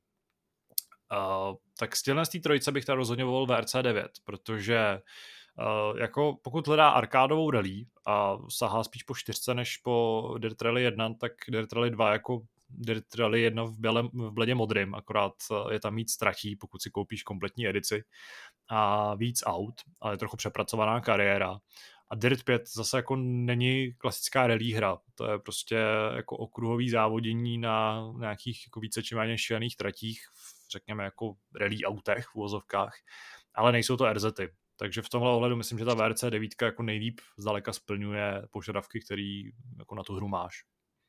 No a hlavně se zapomněl doplnit, že Dirt 5 je špatná hra. No. Hmm. A je tam ale to už Fabie, jsme řešili. je pravda, že... Ale je tam Fabie, přesně. No. A v Dirt Rally 2 jsou dokonce dvě Fabie. Je tam R5 i ta wow. stará. Wow. Takže doporučuju VRC 9. Nevím jak kluci, jestli k tomu má nějaký jiný názor, emoci. Já mám zkušenost jenom s tím Dirtem 5, nebo s tou Dirtem 5, to prostě s tou hrou Dirt 5 a nedoporučuju tuhle, takže vyber si cokoliv jiného. Já nemůžu sloužit, já se v tomhle žánru nevyznám. Dobře, tak ještě tady jsem já. Nebo můžeš zkusit, a ne, to už je to už je moc divoký. Jo a děkujeme za přání pevného zdraví, to by taky. Ano. Poslední, uh, poslední dotaz přišel od eh, PV, eh, který nás zdraví. Vyřiďte prosím tomu pánovi, co tam v průběhu Háporu 785 po v úvozovkách vtipech na jeho adresu pořvával. Ať si pořídí lepší mikrofon, stíší si ho, nebo ať si to odpustí. Poprvé po pár letech jsem váš hápot nepo, nedoposlechl až do konce. Já, já pláču. Já, já skutečně pláču. Ano. Míra rodní takovou tu krokodýlí slzu, protože se chystá sm- smlsnout na, na PV. Uh, já, já to nebudu bránit. Ne, já t- řekl, tuhle epizodu se tomu vyhnul, i když jsem ho k tomu jenom jako ponouknul, ale... Já vím, no, ale já jsem zrovna měl mikro, vyplý mikrofon a nestihl jsem na to kliknout, už by to bylo blbý. Ne, že předtím by to nebylo blbý, uznávám, že jako v některých situacích to bylo jako trapný, ale jako víte co, to, jakmile se jako člověk jednou upíše, tak už nemůže z toho vyskočit z toho vlaku. Vy tomu nerozumíte. Jinak vás musím pochválit, po několika vlnách odchodů moderátorů z hry jsem vám po pár měsících přišel na chuť. Až na pár výjimek. Eh, jen tak dál, s pozdravem PV. To je docela Já mám jako... taky většinu našich čtenářů a posluchačů rád až na pár výjimek. Jedna konkrétní mi napadá vyloženě teď, ale nebudu jí jmenovat. Ano, mě napadá, ale není to PV. A tam je to nějaký pasivně agresivní a po několika vlnách odchodů znamená, že to je jako v rozpětí nějakých x eh, let, možná až do začátku natáčení hápodu, ale to tady nebudeme rozebírat. Moc děkujeme za podporu. A stížnost na míru byla předána a míra se byla lepšit. Ano, já a... budu mít řvát, ale furt to budu dělat. Já si dám vždycky mikrofon trošku dál. Dobře. Uh, poslední dotaz nám přišel na Discord. Uh, Beholder se nás ptá, jestli někdy pozveme Vojtu, Jardu nebo Pavla. Uh, nebudu nic předesílat, slibovat. Uh, konkrétně z třeba trojce jeden jako typ máme a snad to brzo, to brzo povede. Ale můžu, myslím, skoro s jistotou slíbit, že v příštím hápodu uslyšíte jeden, host, řekněme, hostovský hlas, který si možná pamatujete, a je spojený i s nějakou velkou změnou, která v rámci hápodu proběhne. Aspoň doufáme, že se to stihne. Každopádně to je z dotazů vše. Pokud uh, kluci k tomu nemá ještě nějaký komentář, tak se můžeme přesunout k našemu závěrečnému tématu.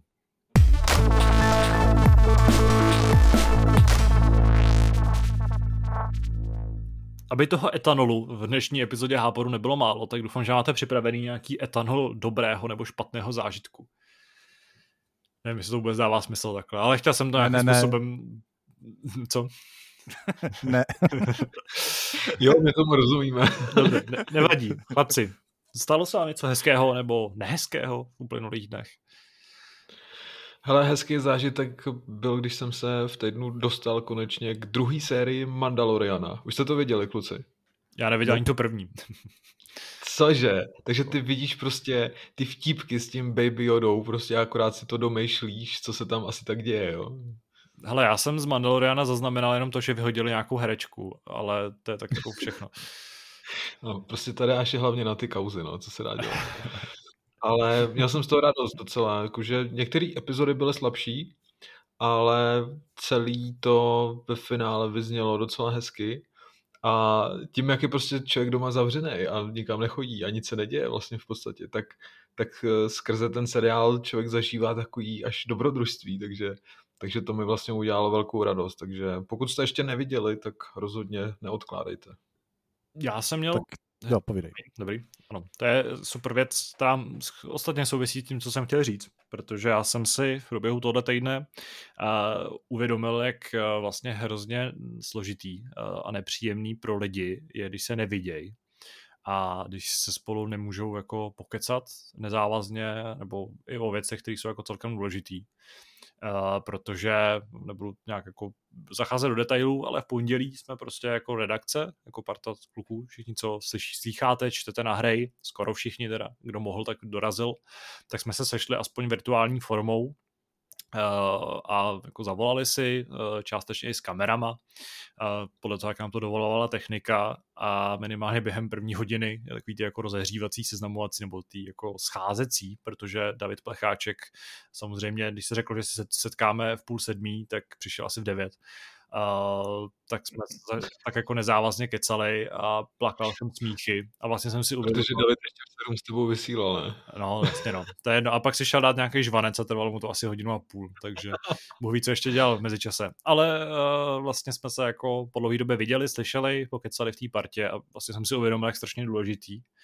Uh, a není to jenom pro pracovní skupiny, ale podle mě to platí jako úplně pro každýho, pro rodiny, pro, pro party kamarádů, pokud, i pokud si občas lezete na nervy a máte nějakou ponorku a tak v momentě, kdy se jako několik týdnů nebo měsíců v kuse jako nevidíte, nesetkáváte, maximálně si píšete a to prostě jako není uh, jako dobrá náhrada, což říkám já, jako prostě generace Z, která nenávidí telefonování a chce všechno řešit jako textem, uh, tak je to prostě strašně důležité si zavolat, pokecat vidět, jak zřejmě chodí po bytě a chlastá.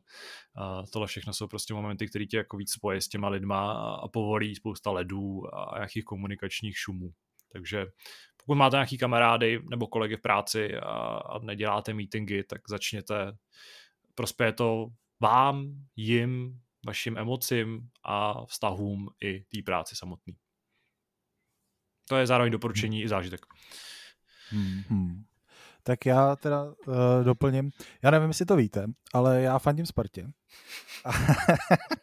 ne, ne. Uh, teď se to netýká úplně toho klubu, ale uh, vlastně v aktuálním ročníku měla probíhat jako už posledních několik let hokejová liga mistrů, což je mm, nějaký turnaj, který získává trošku na, na vážnosti, furt je to taková druhořadá věc pro spoustu týmů, ale už se to mění, Eh, samozřejmě prostě nevznikne z toho tak velká značka jako z fotbalové ligy mistrů prostě během pěti let. To, ta fotbalová liga mistrů má prostě desítky a desítky let tradice, takže tady to nějakou dobu potrvá a proto k tomu musí člověk přistupovat trošku pozitivně. A já jsem se jako letos těšil na hokejovou ligu mistrů, kam se Sparta po třeba po čtyřech letech dostala, pokud se nepletu. A bohužel kvůli uh, koronaviru, který, který zachvátil spoustu věcí, tak i tahle ta hokejová liga mistrů se pro letošek musela zrušit a na, protože kluby eh, vlastně ze všech, ze všech států eh, přišly o spoustu peněz, tak se rozhodla tahle instituce eh, vydat hokejové dresy, které jsou takový speciální, jsou celý černý nebo tmavě šedý s černýma doplňkama, nášivkama a vlastně mohli jste tím já nevím, za dres, který stojí třeba 3-4 tisíce, vlastně podpořit jak tu ligu mistrů, tak i ten klub, protože uh, nějakých pár desítek procent uh, z toho dresu potom dostal uh, ten klub, vlastně, kterýho uh, který jste si vybrali. Já jsem si pochopitelně vybral spartianský dres, nechal jsem se ho udělat a oni na to měli, já nevím, třeba 40 dní na výrobu, protože dělají všechno jakoby individuálně, čili 40 dní na výrobu, než vám to pošlou. Uh, přicházelo to z Německa, tam mají nějakou výrobnu tak jsem se na to těšil, koupil jsem si někdy na začátku února, pokud se nepletu, ten dres, eh, vybral jsem si hráče, jmenovku, eh, velikost, všechny tyhle ty věci. Těšil jsem se, až to přijde, protože já mám těch dresů jako spoustu, mám je rád, líbí se mi to jako takový artikl, artefakt, vždycky třeba vzpomínka na sezónu nebo na nějakou událost nebo na nějaký hráče. A teď před pár dny konečně zazvonilo DHL, máme tady pro vás balíček, tak si ho vytáhnu, podívám, První věc, ten dres má úplně jinou barvu. Prostě ten dres měl být takový jako hodně šik, takový jak, prostě tmavě šedý dres, na který máte černý čísla, takže takový jako stealth, nebo já nevím, jak to popsal, takový prostě měl být. No jo, jenže já jsem to vybalil a to byla taková jako tmavě fialová s šedivýma popiskama, tak jsem říkal, OK, trošku jiná barva, to se prostě stane, na fotce to vypadá jinak než v reálu, i když to měli jako vygenerovaný, kde si mohli vygenerovat, že to nebyla fotka reálná, ale jako uh, nějaký, nějaký model, tak se tam mohli vybrat tu barvu, která odpovídá, ale dobře, po, pochopím. Potom jsem se podíval na, na to, jestli je to správně samozřejmě všechno našitý a tak. A to číslo, který tam bylo našitý, je našitý křivě, takže celý ten dres, vlastně, když ho držíte doma ve vzduchu, tak je celý skroucený. Já nevím, jestli si to dokážete představit, ale prostě jak kdybyste to číslo, který našíváte na záda, jste ho trošku jako scvrkli, takže ten dres je jako prostě prohnutý a vypadá hrozně divně. A říká, OK, tak to se asi stane, prostě dělají to evidentně ručně, nedá se nic dělat. No a pak si ten dres vezmu na sebe a říkám, ty bláho, jako to vypadá spíš jak neopren, než jako dres. Tak se podívám a oni mi poslali i blbou velikost. A říkám, ty vole, tak jako, sorry, ale jako jestli jste mohli udělat něco špatně, tak jste si jako vzali vyloženě seznam těch bodů, co se dá udělat blbě. Ještě mohli dát jiný jméno a jiný dres, jinak jako už bylo všechno jako jinak špatně z toho seznamu. Takže, takže jsem teďka poslední dva dny řešil, jako jak to vyřešíme, protože jsou jako nevratitelný, ale tím, že mi poslali prostě blbej dres, tak jako nemají na výběr. Teď jak se to bude řešit, jestli to budeme posílat zpátky, že mi vyrobí nové. Já nevím, jestli opravdu chci, protože vypadá jinak než v reálu, ale nakonec jsem mi řekl, že jo. Ale to byl takový jako smutný zážitek, že se na něco prostě měsíc a půl těšíte, přijde vám to, zazvoní to, teď to jako s tou radostí, samozřejmě u každé věci je nejlepší, ten, eh, nejlepší ta perioda od čekání, to je jako nejlepší pocit, že jo? Když to přijde, tak tu chvíli jako nějaká radost, ale pak už to jako, tak jako omrzí, nebo uh, odplyne, uh, odplynou ty pocity, ale tady to pře, přehlušilo všechno pocit jako zmaru, naštvání a smutku, takže jako myslím, že ještě mě čeká jedna 40 denní perioda těšení se a doufání, že za prvý to bude správně, za druhý, že to bude správně na, na, na, našitý a za třetí, že možná s troškou naděje použiju jinou látku, která líp odpovídá té původní barvě. Takže to, jako, to je můj zážitek z uplynulého týdne. A ještě si tam mohlo mít lo- logo jiného týmu, že jo? Ano, toho správného třeba. Ten, ten v Lize mistrů není, on není ani v extralize, on já nevím, jestli ještě vůbec je. Jako. Tak uh, nevím, kdo to udělal, ale správně to vyjadřuje aktuální situaci toho klubu. Dobře, uh, myslím, že tím jsme vyčerpali náš, uh, naše denní uh, dávku Hápodu s prodejním číslem 786. Já moc děkuju Kubovi. Díky, ahoj. Děkuju taky Mírovi.